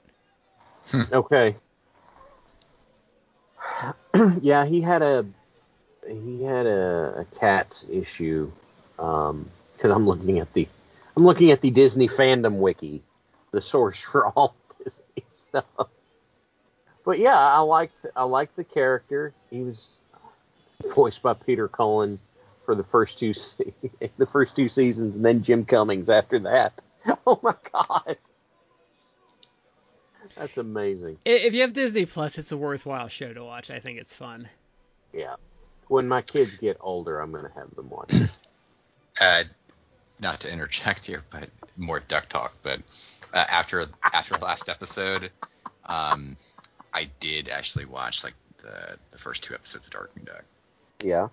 Yeah, I I'm gonna watch the whole thing over again. It's just uh, I'm trying to juggle rewatching like South Park from the very beginning, plus watching Harley Quinn, plus like I guess this. So hmm I got uh, got a, quite a few things. It, it I really only watch them like late at night, so Yeah. I'll work my way through them eventually. So why don't we do Matt? What's your next one? Uh, okay. Um, let me bounce to. Let me. Well, let, uh, okay. Now I'm gonna go into I guess. Uh, but because this show, I feel this show almost has been forgotten about, but people who watched it during the '90s just like really have good things to say about it. But this is a character from Disney's Gargoyles, Okay. which again is a fantastic show. If if you haven't seen that, it's probably in my like top five for animated shows. It's just at least like uh, I guess you would consider like kid shows or superhero action, something like that, like that type of genre. Like it's in my top five. It's one of my favorite shows of all uh, animated shows of all times. But Yeah. the main, I, could- I could literally pick like many different characters. Um, and I have like honorable mentions to Demona, who's one of the main character, main villains. Uh, Mhm. Macbeth, who's like a really, really interesting character, and also a villain who kind of becomes like an an anti-villain, I guess, of sorts. And he's named Macbeth because in the, in the complex backstory with Demona, it's like a really layered. For a kid show, it incorporated literally incorporated Shakespeare into like a kid show Right. and made it not only interesting but fascinating. But uh, I will go with the main character, the main villain, uh, who kind of became like an anti-hero of sorts or an anti-villain himself. yeah. But David Xanatos, David Xanatos, Jonathan Frakes. Jonathan Frakes, who played the character absolutely like fantastically. He starts off just as a straight up villain. Yeah. Um, by the end of the series, he he's technically, I guess, kind of like a hero, a good guy, because Uh-huh. he's he does uh, he is on the side of the gargoyles, who are the main characters, the main heroes. Um, but he's still kind of like manipulative and not necessarily like always on the up and up. So I don't know if you would consider him an anti-hero or an anti-villain. Um, but that's kinda- all according to plan. Yes, that's the thing. I did want to mention that he, David Xanatos, the way he was written, um, he that basically uh the trope namer of a trope called the Xanatos Gambit, Mhm. which uh, I actually maybe because of this, maybe because I love that character and that show so much that whenever we see uh, a villain doing a Xanatos Gambit in other media since then, TV shows or comics or whatever, I just love it. Um, it's it's the classic example of a, of a a villain really just always basically being almost kind of hyper competent because they they everything that they do uh they win essentially. Like they they some part of their plan is advanced. Yeah. and if you go to tv tropes and search xanatos gambit it kind of has like a nice little flow chart uh, which is kind of funny, but it's the flowchart's kind of accurate. It's like okay, you you the the villain creates like a plan, and in some way, if the hero defeats the plan, or doesn't, if he doesn't defeat the plan, obviously the villain wins. If he does deplete it, defeat it, the way the Xanatos Gambit works, it's like, ha, you defeated my plan, but I actually wanted you to do that because the reason you doing that caused this effect to happen, Yeah. and that actually was part of my plan all along. And it's Yeah. like it's kind of it can if it's not done right, it can get contrived. But Right, right, right. uh, the way they used it in the Gargoyle show was fantastic, and I do like seeing that pop up in in other shows or comic books, an- like animated films, regular films. Like I love it when they do things like that. It's it's to me it's fun. I, I guess it you don't want to use it too much, but it does. It is a great way to show a villain being competent because I feel like that's something that does sometimes get lost in some shows you're watching. Like the villains would just be like a joke. Like you need strong villains, in my opinion. You need strong villains to make the hero's journey, the hero's conquest, if actually you don't, mean something. If you, if you don't have a good heel for the baby face to overcome, then Exactly. you haven't actually overcome anything. Exactly. Bring it all back to, to pro wrestling, but it's true. You need good. You need good heels. You do, and that it, wrestling the the benefit that wrestling has in this stuff is it can be simple or it can be very complicated, but the simple works, right? Mhm. Like there's nothing wrong with simple working, whereas in some things they're like, well, you can't tell a simple story because if it's too simple, people won't be engaged. And it's like, says you. Yeah. Um, I- yeah. I will add a Xanatos Gambit is uh, it's not the same thing as a Batman Gambit, No. which is uh, an instance where you you're able to defeat the villain or I guess your enemy because they essentially do exact everything that you expect them to do. Yeah. And the way that the way it's often used Batman is like he Batman of course like plans for like every contingency, so it's like he beats the villain because the villain did exactly what he thought they would do, and because he's like almost like OCD level of hyper planner, like he Yeah. plans for every contingency, so he's always gonna win. Right, right. Although Uh, I do love was it was it uh I think it was, was it Grant Morrison? Maybe it was Tower Grant Morrison. Babel? What? With the Tower of Babel? No, uh, I think it was Grant Morrison who said this. is like because the, the the joke, of course, is that Batman's supposed to be just a regular guy. Um, I think it was Grant Morrison. It's like no, Batman has a superpower, and they're like, okay, what's the superpower? It's like he's the he's he's, he's the goddamn Batman. Like that's Yeah. that's Batman's superpower. Well, they, they did a good. They did. They actually did do a good episode in the animated series to kind of um foil that, where they had um he embarrassed some mob boss, I think, and he hired. I don't remember the guy's name now, but he was he was after his cape and cowl. He hired Mhm. Thaddeus Wormwood. Yeah, that was a really good episode to like counterbalance that. It's like because it shows a guy that pretty much was outsmarting him at almost every every Yeah. turn until Batman got the better of him. Mhm. And the funny thing about that, well, I'm not going to say that because if you've never seen the uh, if you've never seen the episode, that would ruin it. But anyway, that's we're gonna we're gonna fall back into Batman the animated series again if we're not careful. Yeah, I know. yeah, Okay, I think I need to go to my number four now. Is that accurate? Yes.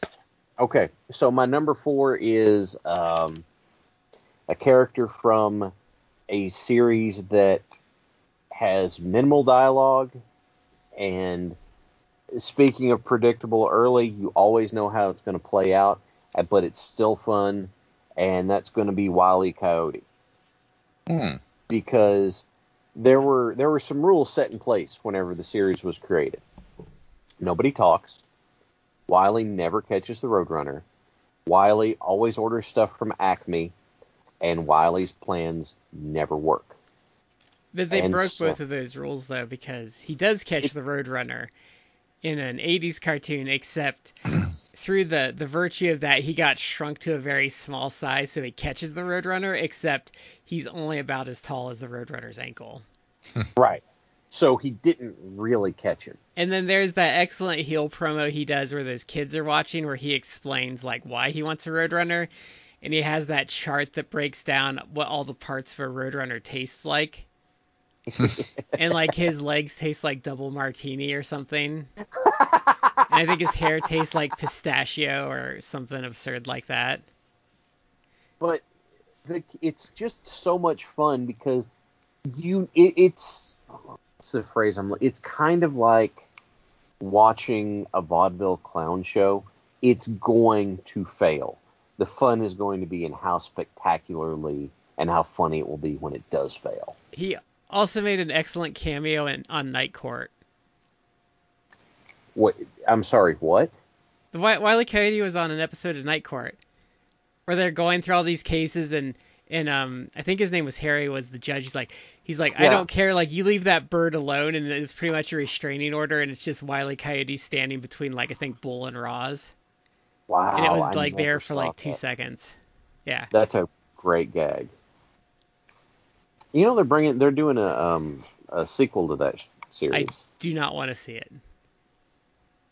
It's gonna be uh, Melissa Rauch is gonna be playing uh, Harry's daughter, who's now a judge at the night court. And I think the only person they're bringing back is John Larroquette. I don't care. If there's no Richard Moll or like the original cast, I don't care. I'd have to look. I know John Larroquette's back. They screw all of Hmm. that stuff up. Like I just don't I don't care anymore. I don't get excited for it because they're gonna screw something up because they can't help themselves. I don't get I- excited, but I look for. I I hope that they do it well, and then I can be pleasantly surprised. Yeah, I'm kind of I'm overall over like the the nostalgia kick. Yeah. Yeah. Well, because But- sometimes though people are like people are like, Ooh, this isn't good. Like it wasn't that good to begin with. Like what did you expect them like to to pull? Because I think I think that's kind of to go into our, our Saturday morning cartoon like recaps. I think that's Yeah. kind of the one thing I went into it hoping we would do, and it's kind of bore out to be true, which is. Yeah, we're kind of having some nostalgia for our childhoods, but we're also looking at stuff and be like, wow, that really kind of sucked. and um, I think um, I think that's where I've kind of gotten sick of the nostalgia stuff is just because like a lot of times it's like, man, you guys are like taking something that wasn't that great to begin with and you're just like not even getting it to that lackluster quality. It's um, it's probably just easier to get greenlit, and so a lot of this stuff comes up as reboots or sequels because whoever they're pitching to goes, "Oh yeah, I remember that. I'd love to see it." And then whenever they say I'd love to see it, they get greenlit, and so you get you get work for a season or whatever. And and maybe just maybe it's good enough to maintain longer than that, but yeah. Yeah, it seemed like in their Saturday morning stuff there was there was more bad than there was good. But anyway, that was my number four, so I think that goes back to Brad now, doesn't it? I believe so. So I'm going to let's see. I got my thing all womper jawed here. I'm going to go. Well, I guess I'm going to stick with animal. So Okay. I'm going to go with Panthro from Thundercats. So Oh, Panthro is Panthro is kind of multifaceted because he is the mechanic because he builds the Thunder tank and he Mhm. does a lot when because because they kind of repurpose their ship into like multiple things. But um, he's the pilot of the Thundercat. He is like their strongman, and he is also a ninja. And has a great voice actor. I don't remember what the guy's name is, but he has a great voice actor. Oh, let me look that up because he's. I feel like he did a bunch of stuff, and maybe is like a. I don't know if he's like a known guy. Let me look that up. I think he is.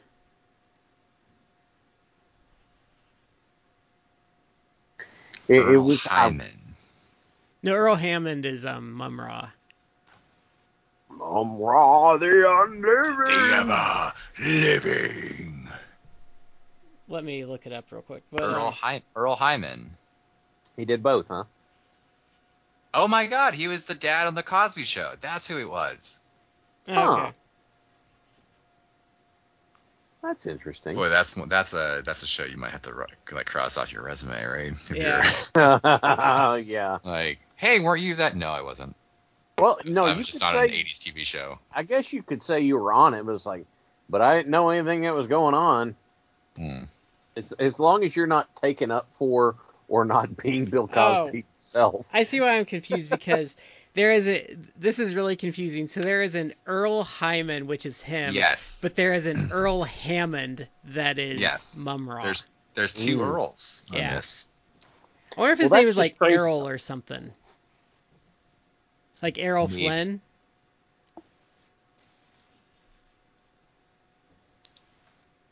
I don't know. I wonder if he's still alive. Is he still alive? Earl Hammond. No, I think I know Earl No. Hammond's dead. But Earl, Earle Hyman. Hyman. Earle Hyman died. Uh, look, Wikipedia's telling me like three years ago, four years ago, at the age of 91. So he Wow. He had quite the life. Yeah, because he was. Because I've seen like clips of them doing the voice acting for them, and he had gray hair back then. And if he's playing Cosby's dad, he was not a, a young pup in the Yeah. in the 80s. Larry Kenney, who voiced Lion-O, is still kicking in. Yeah, because he does a lot of interviews. Because they they asked him about like the I don't know if you guys have ever heard them, but like the infamous Thundercats bloopers that have like made the rounds on the internet forever. Yes. No, I'm not familiar with those. It's just them screwing up and like swearing and just screwing around. okay. Mm-hmm. Because there's like one where like Lion-O's trying to say something, and he's like, he's like, he's like, oh fuck, he's like, there it is again. And then like the guy who plays Sar's like, you want me to say it? And he's like, yes. That's also my Uh, favorite. It's from a, it's from a, it's Mel Blanc, but it's from like a, a demo reel from way back in the day for Warner Brothers, and it's Porky Pig, and he like slams his thumb with a with a hammer, and you think he's gonna say "son of a bitch." He's like, haha. It's like you thought I was gonna say "son of a bitch," didn't you? Or the um, how much fun was the? They they they even took an episode of Pinky and the Brain and did uh, the Orson Welles Beans commercial recording. Oh yeah, The guy who did the Brains voice, whose name I can't remember right now. Doug Munch, isn't it? No, Paul Paul Munch, isn't it? Munch. Okay. it? That him No, Paul Munch. Sorry, sorry. Okay. Him doing Orson Welles chewing out the sound booth operator was his warm up to do Brain's voice for recording. and so one day they were just like, oh, you can make it an episode. Why? I did it right. Ah, that's right. My favorite From part of that, coaching.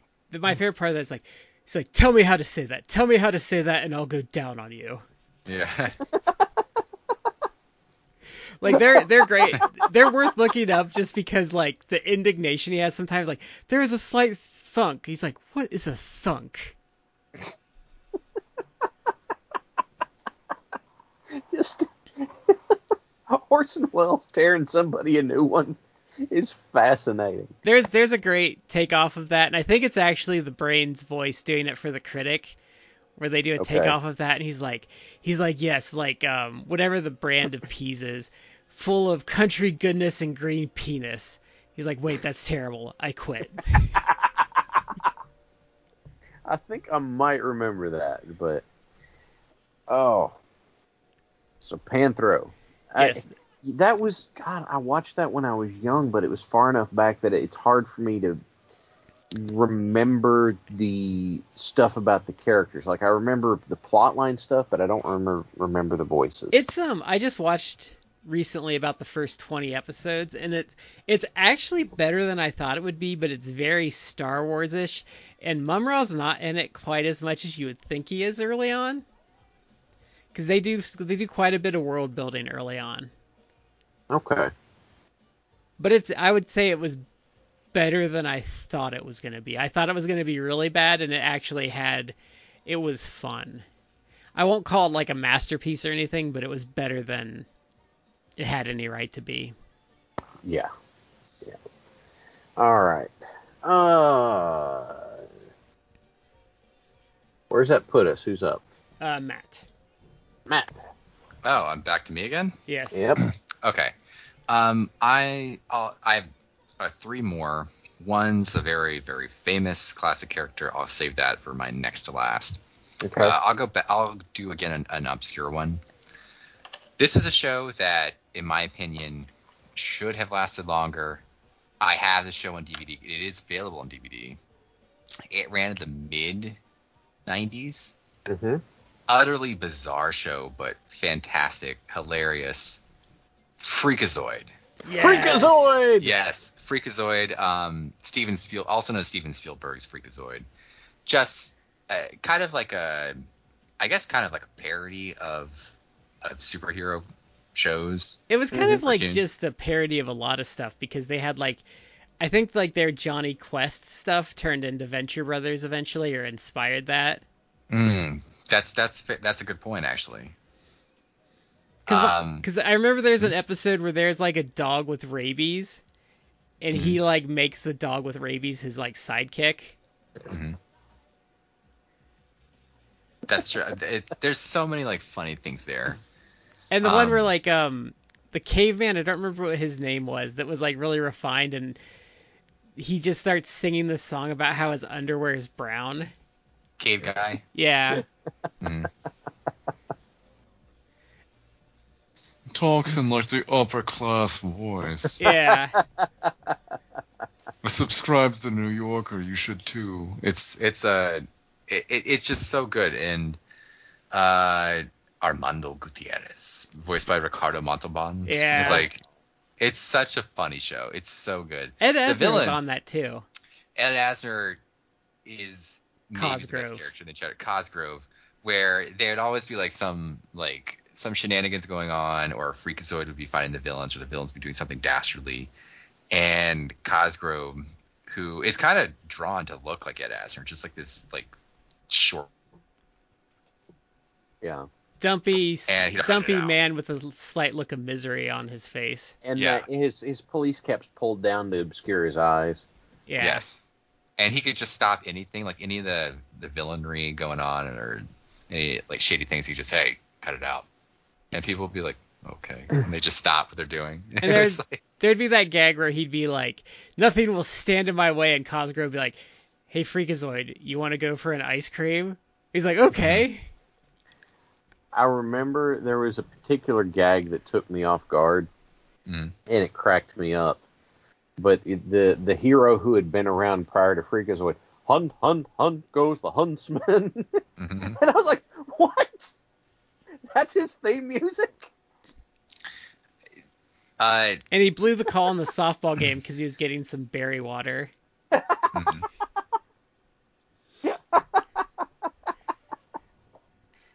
It's almost a stream of consciousness show, but it's not. Yes, it kind of is.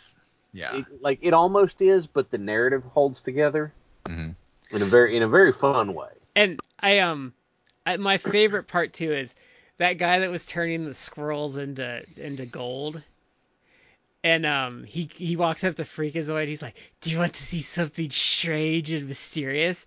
And he's like, "No." He's like, "Leave those squirrels alone." He just totally like he just totally like cusses the guy out and like sends him on his way.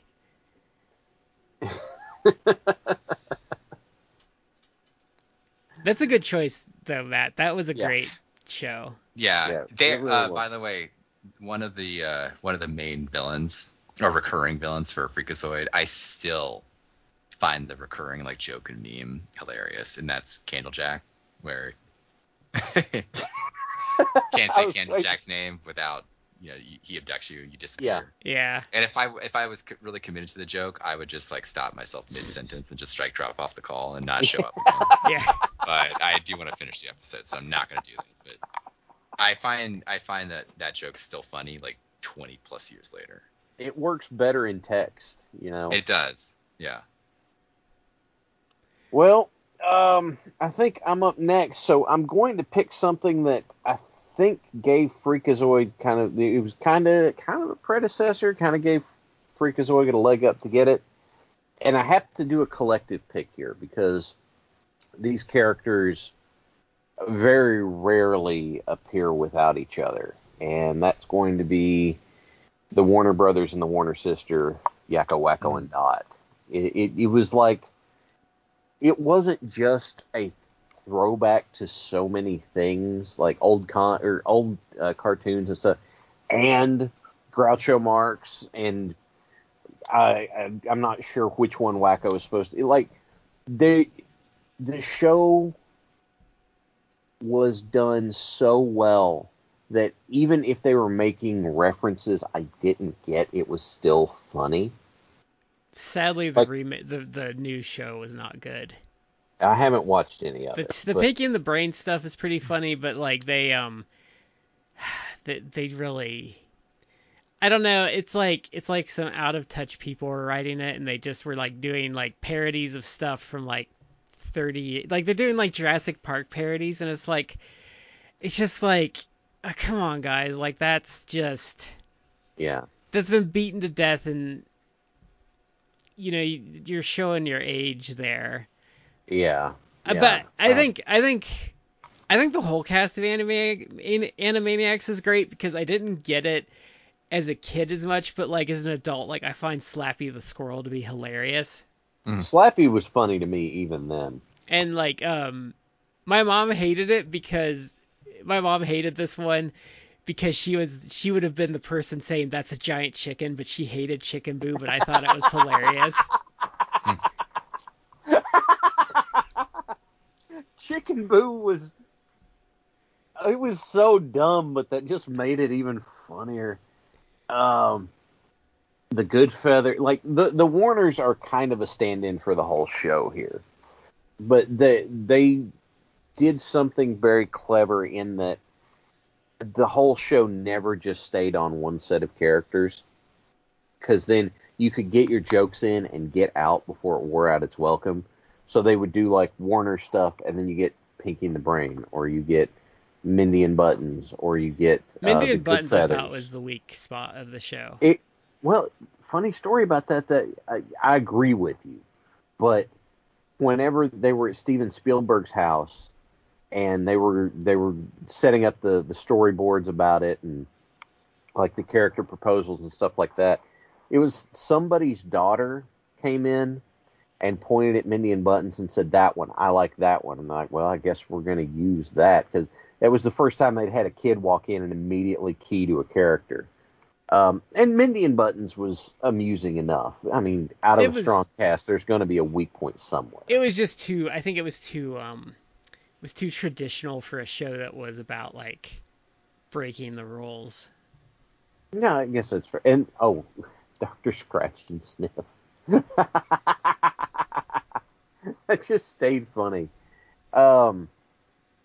Oh, one of the examples, uh, a reference that I didn't get at the time, but it was funny anyway, was you remember the episode where Wakko just destroys the poor clown they hire for his birthday?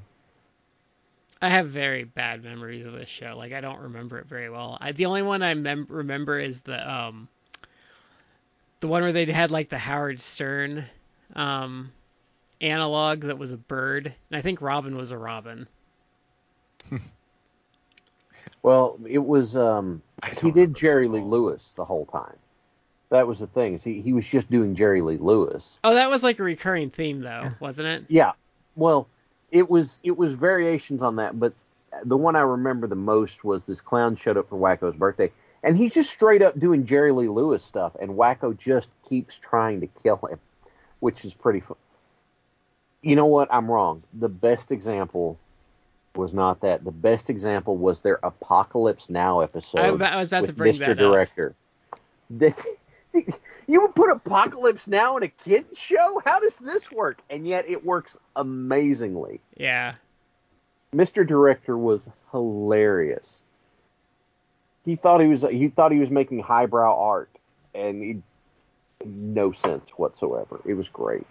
Oh my gosh. Okay, so let's see. I have. What do you guys want? I have an animal left and I have a human left. Which one do you want? I have an animal left too, so I'm I'm concerned about crossover. I have, uh, I guess technically I have three because I'm gonna do my last one. I'm gonna do like a, a, a tie, but that includes a non-human character. So I'm uh, gonna I have essentially a human character. I'm gonna go do the human character because I think you guys are gonna have less to say about it. I don't know if you watch it, so I'm gonna do Rick Hunter from Robotech, aka Macross, who is the main character. Huh. Um, Interesting. so it, it's poorly dubbed, uh, the original, but it's very different from anything else that would have been on TV at the time. Okay. very much more adult. Like they deal with things like love and death and all that stuff. But he's like the main character. He starts like this stunt um, pilot that shows up, and but he gets involved in like this whole invasion of Earth thing, and he becomes a fighter pilot. You kind of go on his journey of like climbing the ranks and like fall like having to choose between two women and like even ending up in this like um very toxic relationship with this woman that like he's infatuated with um Okay. so for an animated character he has a lot of depth at the time and i think if it was properly like translated i think he ha- has even more depth but it's a it's a good show. They did like a re-record of it a couple years ago with some script changes. Uh, that one's very worth watching because it kind of it kind of shines up the roughness a bit. But Macross, aka Robotech, is a very good show. It's That's that's a show that was really big when when I was young. Or mhm. I just have not seen it. Remember the toys? You see the toys like they're a lot, and they had novels based on it, like um comics. But yeah, it was big. It was big for a couple years. I remember that. So Matt, why don't you go next? Okay, this is a really a, a big character, probably like a, a, a really like a, a huge character. And the, the caveat here is that I feel like the early part of this TV show does the heavy lifting because it's unfortunately a show that has at this point probably been not not good more years than it was good. But Ooh, Homer sounds, Simpson. Yeah. Oh, yeah. Homer, Homer Simpson.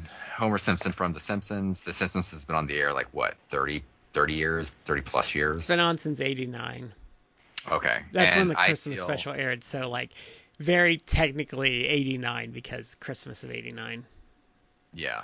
And people, there's, I guess, debate as to when the show was outside of its prime. Some people say, like, oh, God, you got You have a thought? people have Season season 10 is when it officially. I will not watch past season 10 episodes, and season 10 really I has think- some stinkers. I think that that's probably the consensus that a lot of people reach. Like, I probably still liked it and felt it would. I enjoyed watching it at least, I guess I'll say, through maybe like season 12. But after that, it's like it's just not good. I mean, I for whatever reason, I think my wife and I were just doing chores around the house, so I had a recent episode on, It's unwatchable. It's I, it it was a it was a recent episode on. I don't even know what year it's from. It could have been from like five years ago. It could have been from like yesterday. I don't know, but it just it was there. It like wasn't really funny. no. I tried to watch. They did a crossover with Family Guy or Futurama like 10 years ago. And I, I- tried I- to watch it, and I could not make it through the episode because it was so bad. I watched that one. It was with Family Guy, and it it was. To, I thought it was watchable. It just was very like. It was kind of like tired. It's like yeah, let's do some Family Guy style like dark jokes in The Simpsons. I kind of played in uh, played a little bit into like the the Simpsons tropes, um, which some of it was a little, some of it was kind of amusing. Like there there is a scene where Stewie and Bart are kind of. It was okay. It, I thought it was watchable. It kind of the things the part I liked where it was more it was like playing off the the Family Guy dark humor. Um, but overall, uh, there was one joke that I actually thought was kind of was risque but kind of funny. Uh, home I forget the reason why, but Homer and and uh, Peter, who were obviously presented as heavy set, they do they have to do like some one of these like uh you know car washes where people show up, and it's done almost like you know it presented it like they were which they're not. So they're like in Daisy Dukes, like washing cars, and, and people are just like grossed out about it. Mhm. And then there's another joke. There's another joke where I forget why, but they had to basically like use gas, uh, put. They're they're so dumb that they put gas like up their rec, a gas can, a gas uh, pump up their rectum. I forget why. But they, the next thing you know, like you see a guy like walking into like a German dude walking in, into like a porn studio yeah. tape of them doing that. So The I o- thought that was kind of the only thing. I thought the movie was decent. Um, but I, I the only thing I thought that I've enjoyed Simpsons wise recently, and I don't even think Simpsons writers touched it, is the Rick and Morty couch gag. gags. Like, oh my God, Morty, you killed the Simpsons. Mhm. He's like sends him off to like get DN- to get them reconstituted from their DNA, and while Mhm. Morty's doing that, he's just like robbing them blind. And then he takes like a duff out of the fridge and he takes a sip and he like takes his flask out and spikes the duff beer to make it more alcoholic. And then they come out and they're like all Rick's because he like spit all over it. Because you know that's what Rick does.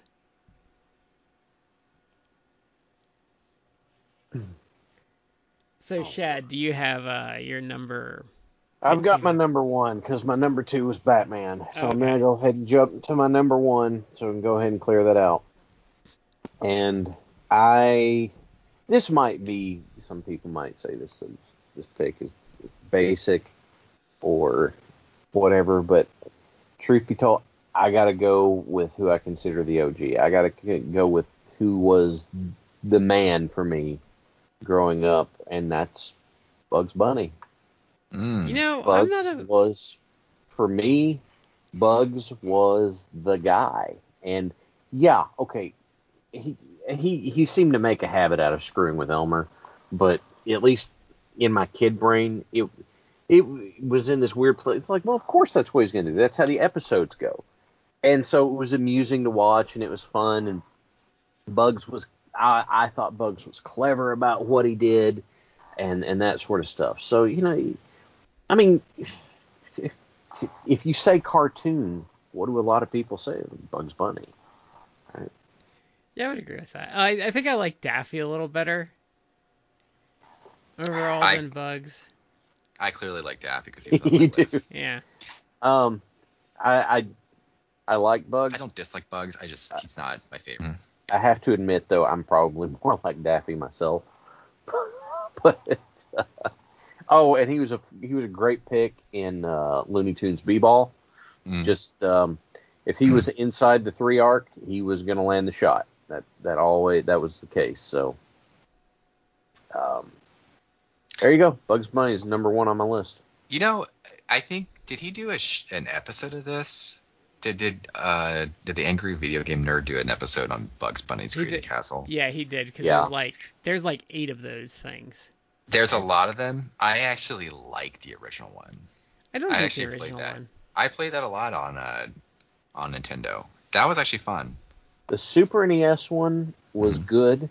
The one where I- like it was more like they incorporated like the animator guy into Yep. it. Mhm. Yeah, that was Yep. decent. It- I felt though where I felt that game struggled though is the graphics were super impressive, but it felt like the system could barely handle what was going on.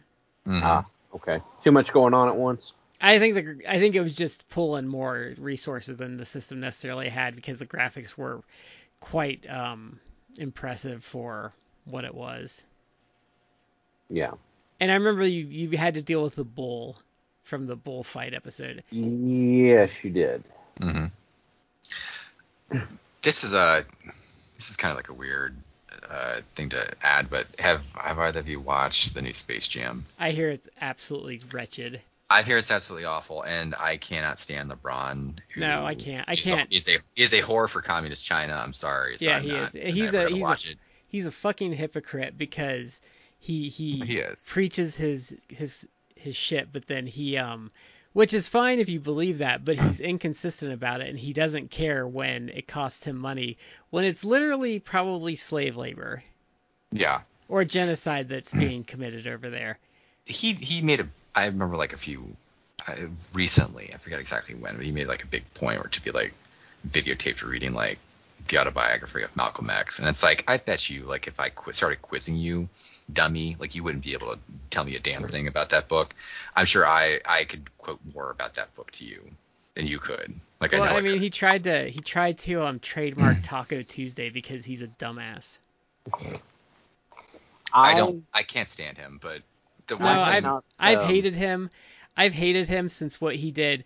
I thought the way he handled leaving Cleveland the first time was really immature, and I've never liked Yeah. him since then. And and I I hate the fact that he ruins the teams he's on.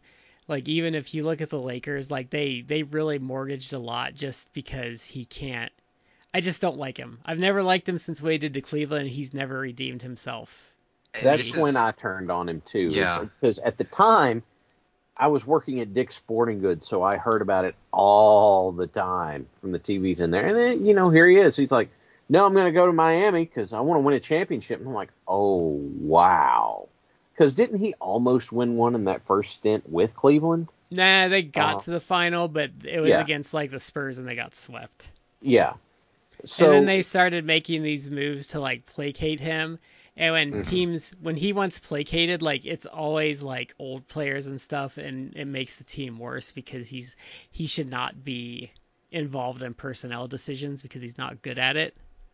Mhm. See, on the Lakers right now, he's got Anthony Davis on there with him, and I like Anthony Davis. He was on the last UK Wildcats team to win the national championship.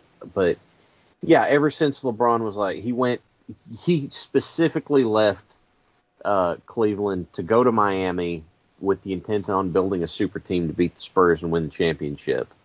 I was just like, you know, and and he made such a big deal out of it. He's like And- this big that I was kind of like, you know what? No, I'm and out. he plays he the other thing is there's guys like I don't like Jordan as a person, but I respect his game. LeBron plays like such a little bitch. He whines about everything. He does whine. see Jordan as a person, no. I don't I don't care for Jordan as a person. However, I respect the hell out of Jordan as a player. And if you want to have a, a greatest of all time argument, Oh, like it's not that no, he No. he's not. he's LeBron not. does not Jordan. does not match up I don't. to Jordan. I wouldn't.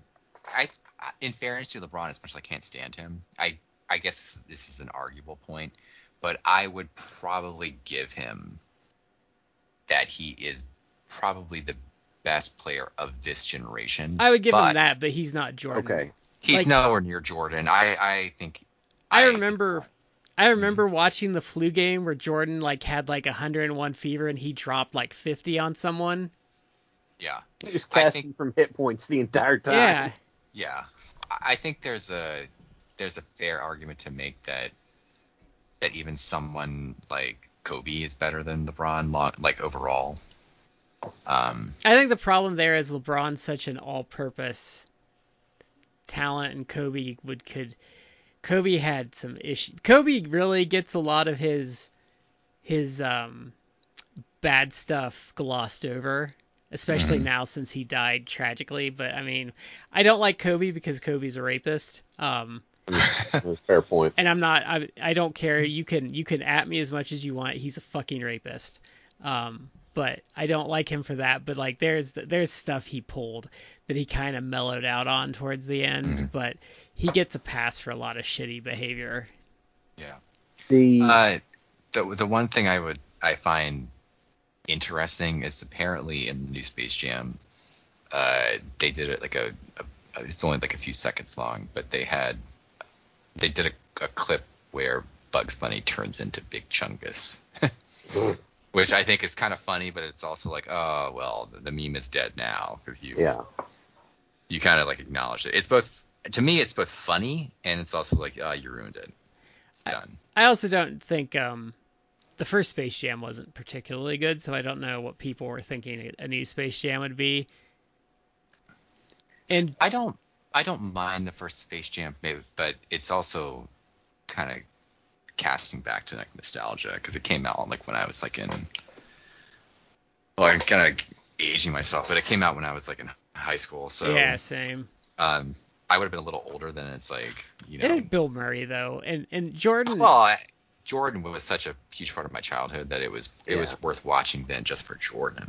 and Jordan, there, there's why I think why I what just this is just based on nothing, and I could be wrong, but there Jordan played it with a certain amount of self awareness of himself, Mhm. um, that had some humor to it, and I don't think LeBron's capable of that because he seems like he has no, um, self awareness whatsoever. There's you know, I'm not going to see the second one, so I, I I'm not even going to bother trying to draw, draw comparisons. I mean, it's i- Eh, if they're following the same formula about stealing the talent from the other major NBA stars at the time, then I guess my my concern is like, look, there are some people who are playing in the NBA that I think they're great, but to me, and maybe maybe this is nostalgia, but it does not seem like you got the same dearth of talent as you did in Jordan's time. Uh, I know I'd I've said say stuff you, like that before. It's different But- now because like there's the problem now is though is the media the media ignores all but a couple of teams. Like this year, there's been no end of bitching that blue blood teams didn't make it to the final, but like guys like Giannis are freaks.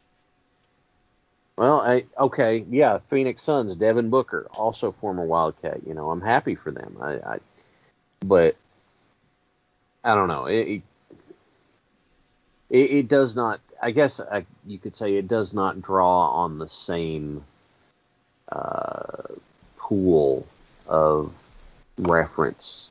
The problem Uh, the problem is the NBA is very much a TMZ league now.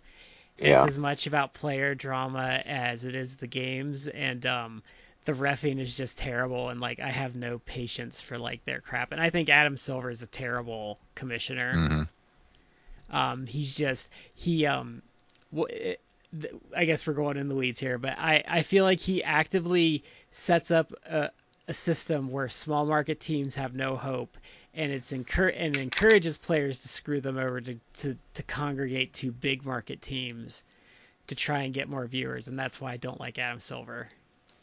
Makes sense. And he looks like Nosferatu, so he might suck my blood.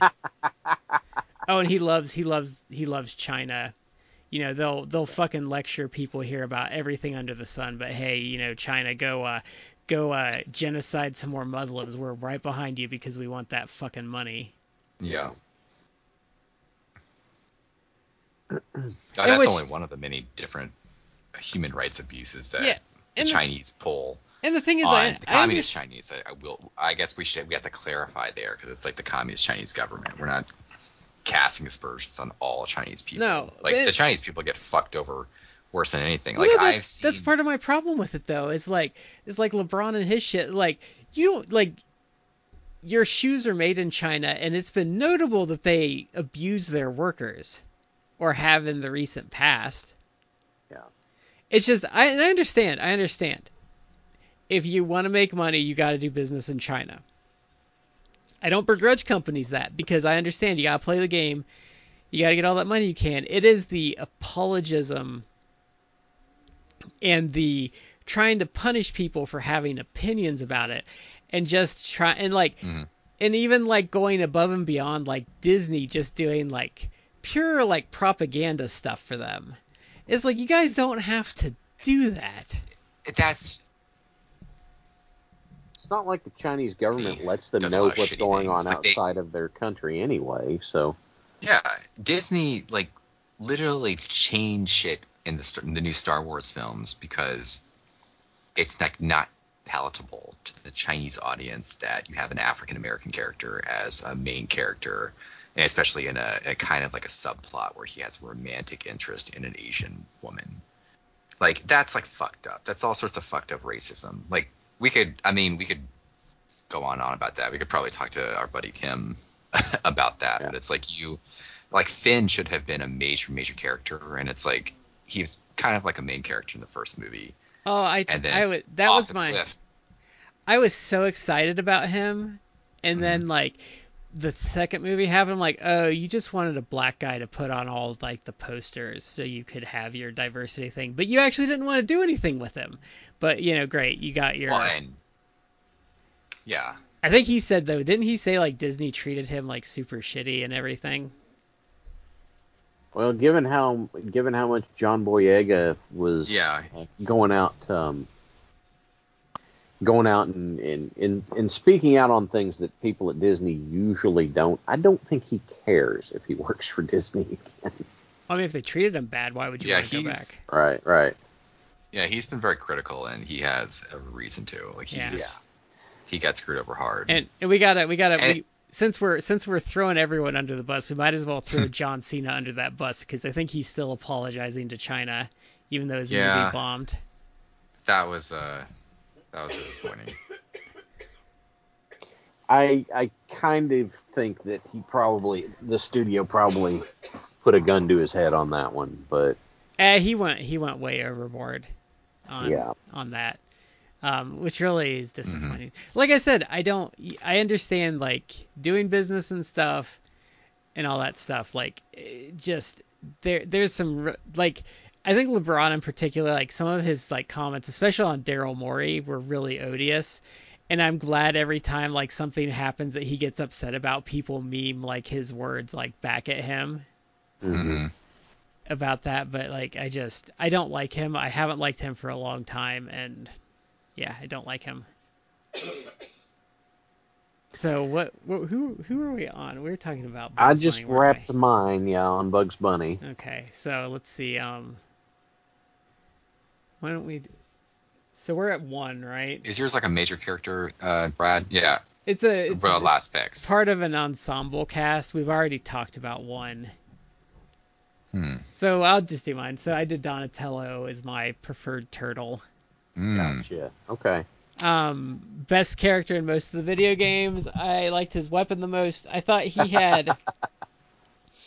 we kind of talked about. I thought the cartoon did a poor job with their personalities, like the original cartoon, versus like the comics.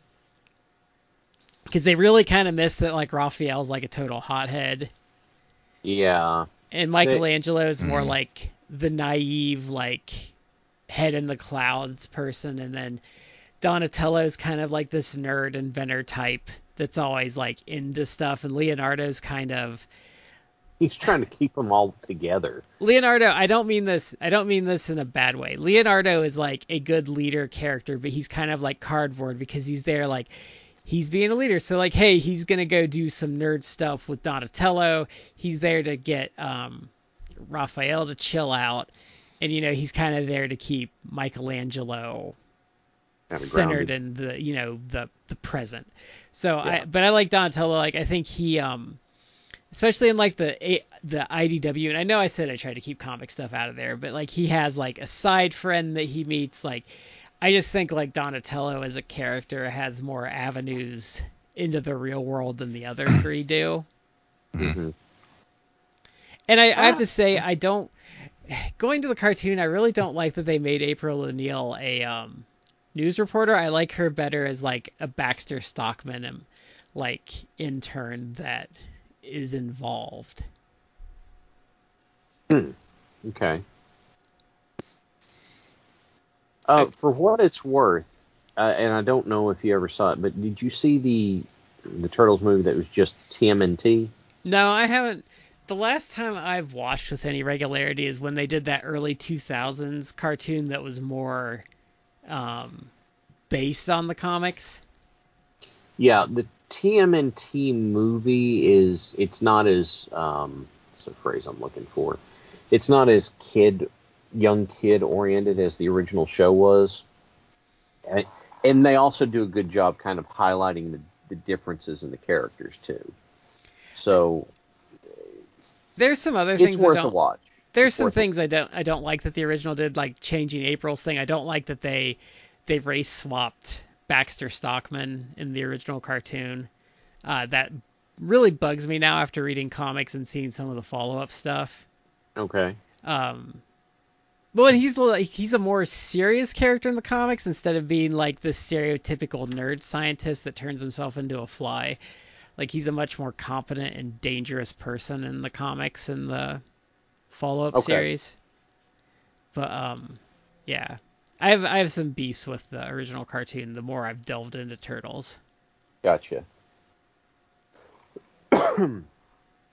oh, okay. Well, then I think we go to Matt's last choice, don't we? Yep. Yep. At this one, I'm actually going to do a tie, um, which is I know I, that's kind of maybe that's uh, breaking the rules, but I'm going to choose these two characters because when I think about this show, I don't know that I can pick pick one of the two as like my favorite of the characters, but they're both like oddballs and scumbags in their own right. But I'm going to go to Aquatine Teen Hunger Force. my my tie is between Master Shake and Carl. You know, I've just Two been characters watching. that I I've just been Absolutely love. Don't need no instructions to know how to rock. rock. I just watched the first four seasons um, on HBO Max Mhm. recently. Mm. Master Shake, of course, is like just lazy, a degenerate, uh, just an absolute like garbage person. Oh my god. Garbage, Well, garbage. Dracula called and said he's coming over tonight, and I said okay. Yeah. The one of my one of my favorite Shake episodes is like the Broodwich where he eats the Broodwich, Yes. and it's like, what's ah, God? What is the line where it's like, No bacon. No bacon? Like you, you call this a sandwich? There's no bacon on this? They're There are not no pigs. They're Yeah. not swine evil enough. So the um when they one of my favorite episodes was the the Egyptian T-shirt episode. He said he got it got it from an ancient bank. Oh, Um, he oh, said what that was the one with the mummy? That was a different one. yeah, that was the the mummy's curse was earlier on. Meatwad, take the shape of a. They're in the museum. Meatwad, take the shape of a hammer. Okay, I'm gonna do it. And then he just turns around and grabs something else and smashes the glass and runs out with the T-shirt. And Meatwad's still sitting there in the shape of a hammer when the hmm. security dives on him. And he didn't realize what was going on. It's such a dumb joke, but I love it. Oh God, bless. They're all kind of degenerates in their own way, though, because Frylock's just a closet degenerate. True. Meatwad's just naive. He's like a little kid. Mm-hmm. I, I kept showing you the action fight ball product, but you weren't do it. Why wouldn't you get it for me? That's a pretty good Meatwad impression. I think it's the only one I've got left that's any good. Or the um, the one where Carl uses the enlarging ray on his on his dick, and like the crabs he had got super huge, and they start running out. Mm. Why you over here blowing holes in my pool from it?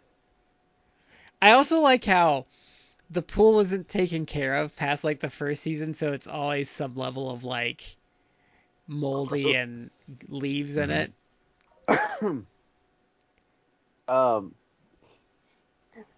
I like one of another one that I loved from that whole thing was when Glenn Danzig bought Carl's house, hmm and Carl wanted it back. Hell no, I ain't selling it back. This place is awesome. There's blood coming down the walls and everything. Oh yeah, Danzig. Yeah. Yeah, that was a great episode.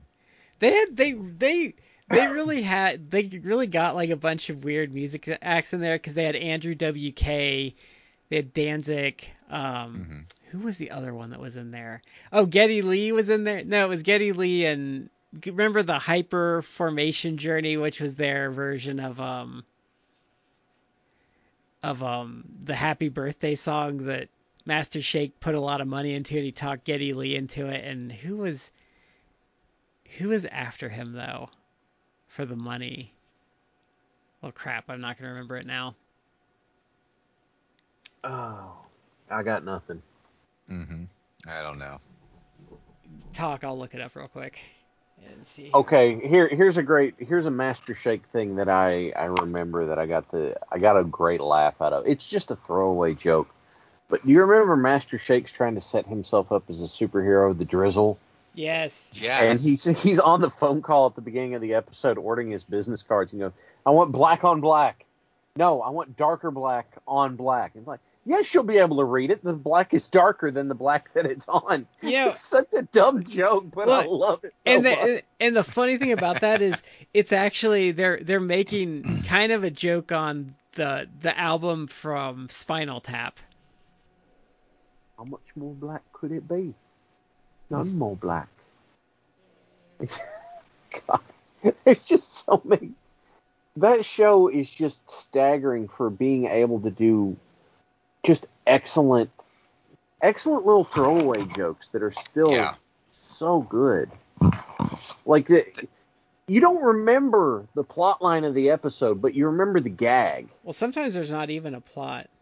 Yeah. Oh well, and they all start with God. The lead-in. Once you accept the fact the lead-in has nothing to do with the rest of the episode, gentlemen, behold, I have lost Weird. weight. Oh, it was Zakk Wylde that was in um Spirit Formation. Oh yeah, Formation. Zakk Wylde was in it. Spirit Journey Formation Anniversary. That's right. Because I think most of their their um their their guest stars were voice were um crap were music acts. Yeah, they had MC Chris on there. Yeah. He, he used to he used to just want candy, but now he's grown up. He needs candy. And that has a responsibility.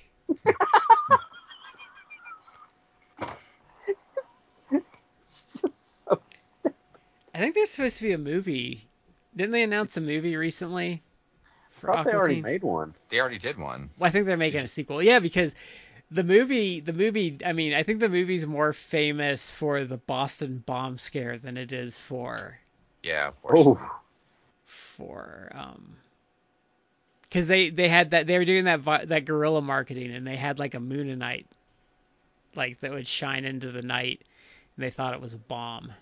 oh, that's right. I remember that yeah, that. that's probably what the show is most famous for. Sadly, is causing that. That's that's a shame. Yeah. So we want to do it. Let's let's each do. Let's each throw off a couple of. We'll just go around the table and we'll each do. How about two honorable mentions together, and then we'll we'll call it a night. Ah, I only had. I already threw out one, so Yeah, yeah, yeah. uh, uh. I can't. Th- I'm trying. I would probably God, have. I have to think of a second one. I Right.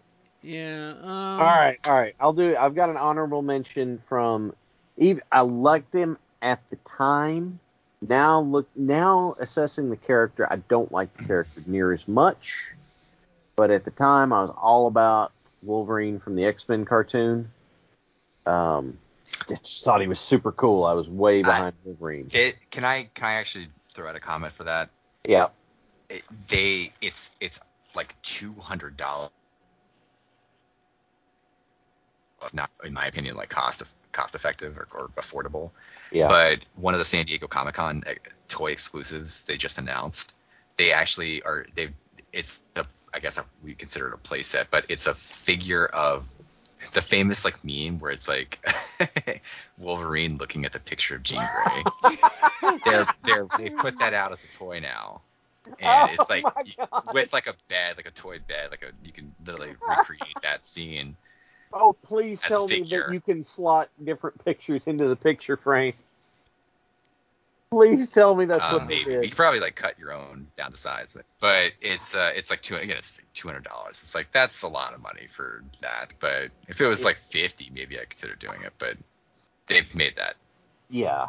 Okay. I, That's, I like that meme I sent you guys earlier of Ben Grimm like on Yancey Street cussing them out for the picture they drew of him, and it's Mhm. they photoshopped the the movie thing Mhm. onto the poster. There's You also know- one I can't find a picture of it. There's one. There's an early issue where where um Thing is writing a a letter to the Yancey Street gang, and it's like, Okay. "Dear Yancey Street gang, drop dead. Sincerely, the Thing."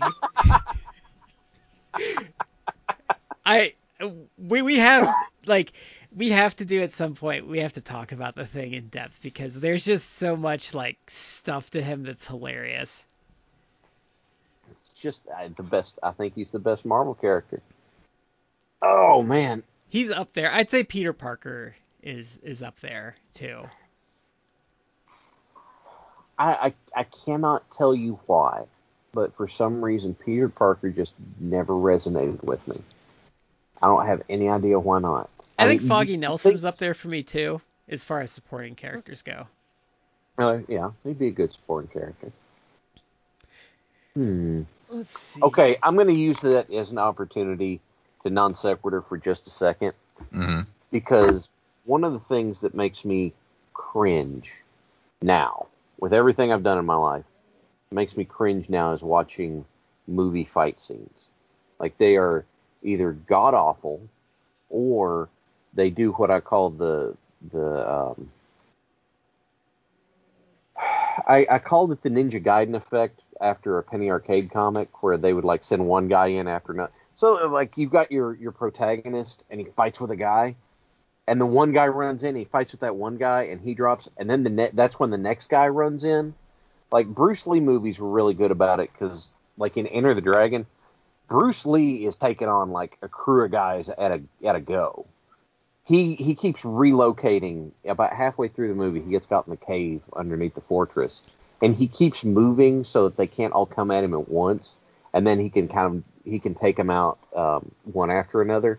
But even with them coming in in multiples, like there's a scene with the the nunchucks. He's he's taking them out. He takes out like two, three at a, at a time. One of them, incidentally, was Jackie Chan. Um, but the Daredevil Netflix series has what I consider to be the best, honest to God, real life fight scene that I have seen in, uh, we'll say, 10 years.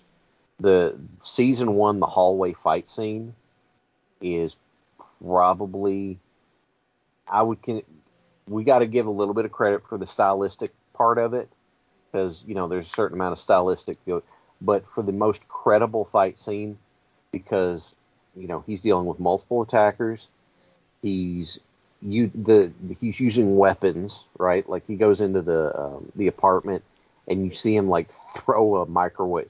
Like the guy stumbles out of the apartment and he throws a microwave at him. Like he, he's using weapons.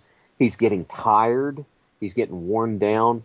But in taking on the multiple people, like guys don't get hit once or twice and then collapse and they're out of the fight. Like they get hit once or twice and like oh, and then they come back in. Like it is just just for a second. I just want to say, even if you just look up that one scene on YouTube, it is excellent. Okay, I'm done. Can't help Let's myself. see. Sorry.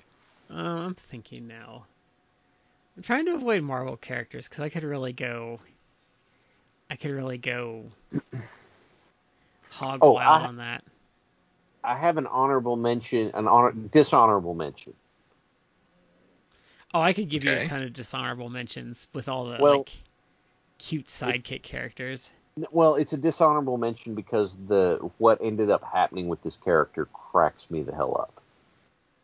And and Brad's gonna know what I'm talking about, but it, it's Nikolai Malthus from the BattleTech cartoon, who of Clan Jade Falcon, who was such an idiot, and it like the show wasn't Nikolai Malthus as a clanner was portrayed as such a moron.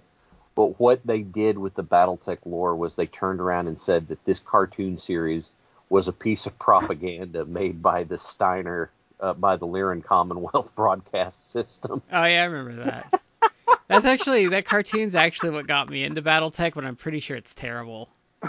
It, the cartoon's not good. Because it's that very early when everyone thought like computer animation was like the wave of the future. So like Yeah. the, the the the the mech fights were in 3D in the computer animation, which actually I think would probably be true to how the mechs were operating at the time. Mm-hmm. But Especially they were like kind of in this weird vector Yeah. vector animation thing. but like they were like I think it did a good job of like showing kind of like the the the weight of like the combat. Yeah. But the show is terrible, especially because it was contemporary to Exo Squad, which was just far better. In a Yeah. similar kind of show. Exo Squad is excellent. I actually would kind of be interested to rewatch it, and it makes me sad it was never finished. But Mm. um, I think that was a far better show. Let's see. So, mm, I don't know if I have any. I can't think of any honorable mentions. Like honestly. I will. I'll throw out two. I just came up with just thinking about, and and they're themed. Um, because there's lots, there's tons of characters that I could have chosen, like that I Mhm. didn't, but I'll just do two that are kind of like themed. Um, I'll go with the Epimonius Mazinger Z, Oh yeah, Okay. yeah. uh, part of like the giant robot. Are we talking? Are we talking? When you there's a lot of Mazinger, so we, we're talking about the standard one that came here as the dub Tranzor Z, right? Yes, that one because I I actually remember some of that from when I was a kid. It I think it was it must it had to have been uh, like syndicated because It was. I have When I- um. I don't even I don't even think it aired in my area that that long maybe just like one season and I I but I feel it came on maybe early in the afternoon, like when I got when I got home from school, I watched it and It I was would- like obsessed with it because it was like he fought different robots every. Our Fox affiliate would randomly show it for like years after it was on TV, but um, I actually there was a dude. I'd have to I'd have to see if I could find it. There was a guy for a while, and it cost me some money. I think it cost Mhm. me like 150 bucks, but he somehow this guy weaseled master tapes from like stations around the country. So he made a DVD set based off these master tapes. So I have the whole set of it on DVD in good Wow. shape. That's pretty impressive. And it's like they're off master tapes, so you get like those holes in the broadcast where the commercials would go. So there's black Mhm. spots. But uh, I got that. I got those probably. It's probably been about 14 years now, and it cost me a lot. I'll see if I can if his site's still there. But um, it's not a well-known cartoon. I would Mhm. say. I had a toy of it at some point, like a big vinyl toy. Like the little hovercraft came out. I, I didn't have that. I feel like I feel like I either had a toy of it or someone I knew did, and but I don't feel it was. I don't feel like it was vinyl. I almost feel like it was like die-cast metal. Oh, okay. That's a Um, that's an interesting show though. I because there's um, I mean they changed some things in the dub because they were like killing people, so they made them like robots and stuff. You know, Yeah, your standard yeah. stuff. um, And I also I think it was more on the nose in Japan, but like um the Aphrodite robot like would fire like her tits were were were missile launchers. yeah, And I think that was a little more on the nose in Japan. I think like they made comment of it, but I mean, um, and I loved uh, it was it was it was absolutely worthless, but the Bobo bot Mhm. that he just made from junk, and I don't think it did anything. but yeah, that's that's a good choice. Um, Yeah, I I actually would I kind of want I don't I have to check I I may have some of those on DVD but I don't think so. I think I have most the one I think I have the most of I actually think I have like most of the old Gigantor yeah, they- episodes. They just did like a they did like a retelling of it. it. It's it's it's subtitled, but they did like a retelling of it like last decade or so. Mm. So there's like a modern animation with like those characters. Mm. Yeah, I I would love to get the all the original episodes on on DVD. I'll see if I can find you the site if it's still out there. Okay. Um, and the other honorable mention I will throw out is again, I just I decided to just go with the theme for these two. It's Roger Smith, who is the main character from the Cartoon Network or Adult Swim anime theme show, The Big O. Big O is a really underrated show. It- It ran it ran in like the late late 90s, early 2000s. Only like two ep- two seasons, think 26 it- episodes. I think it got another season though because in Japan it wasn't super popular. Then they dubbed it and it was Mhm. super popular here. So I think they came back with more episodes. Like I think that's the first time something was popular enough in America to like have a Japanese company make more of it. No, that's not true because Voltron in the 80s has an America only season that never came out in Japan. Hmm. Yeah, there's only, to my knowledge, only two seasons of the Big O, and it's it's been like 20 years, but people are still kind of clamoring for it to to make a comeback, and I would love to see that. Like, it's Roger Smith is just like a really cool character. It, it he kind of has like a noir type uh, feel to him. There was nothing And- on TV quite like it when it came out. No, because even though you could uh, superficially it looks like just uh, another you know giant mech type of show, anime show, it really isn't. It's really more complex than that, and it was a really really interesting show. 'Cause I um, think- with I- with a kind of ambiguous ending. So Because I think um I think when Cowboy Bebop came out, there was nothing like that on TV either. yeah, that's true. That's probably why it, it, that's in the year since it's kind of become uh, like a classic, cult classic. That's a really good show. Like I I tell people you got to give it a couple episodes and like the movie's good, but that's that is an excellent anime. Yeah. Well, I think I think that's about it for Yep. for us. I think that's going to uh, cap this off. That's the last of our comic book, or uh, the last of our cartoon characters. Yep. So we would love to hear from everybody. Did we leave someone out, or you agree with any of our choices? We, you know, we've got our social medias. We got Facebook, Instagram, Twitter. Uh, hit us up on any of them. And so, with all of our digressions piled in, this has been Shad with Matt and Brad. We've been in three quarters. You're in the fourth, and we'll catch you next time.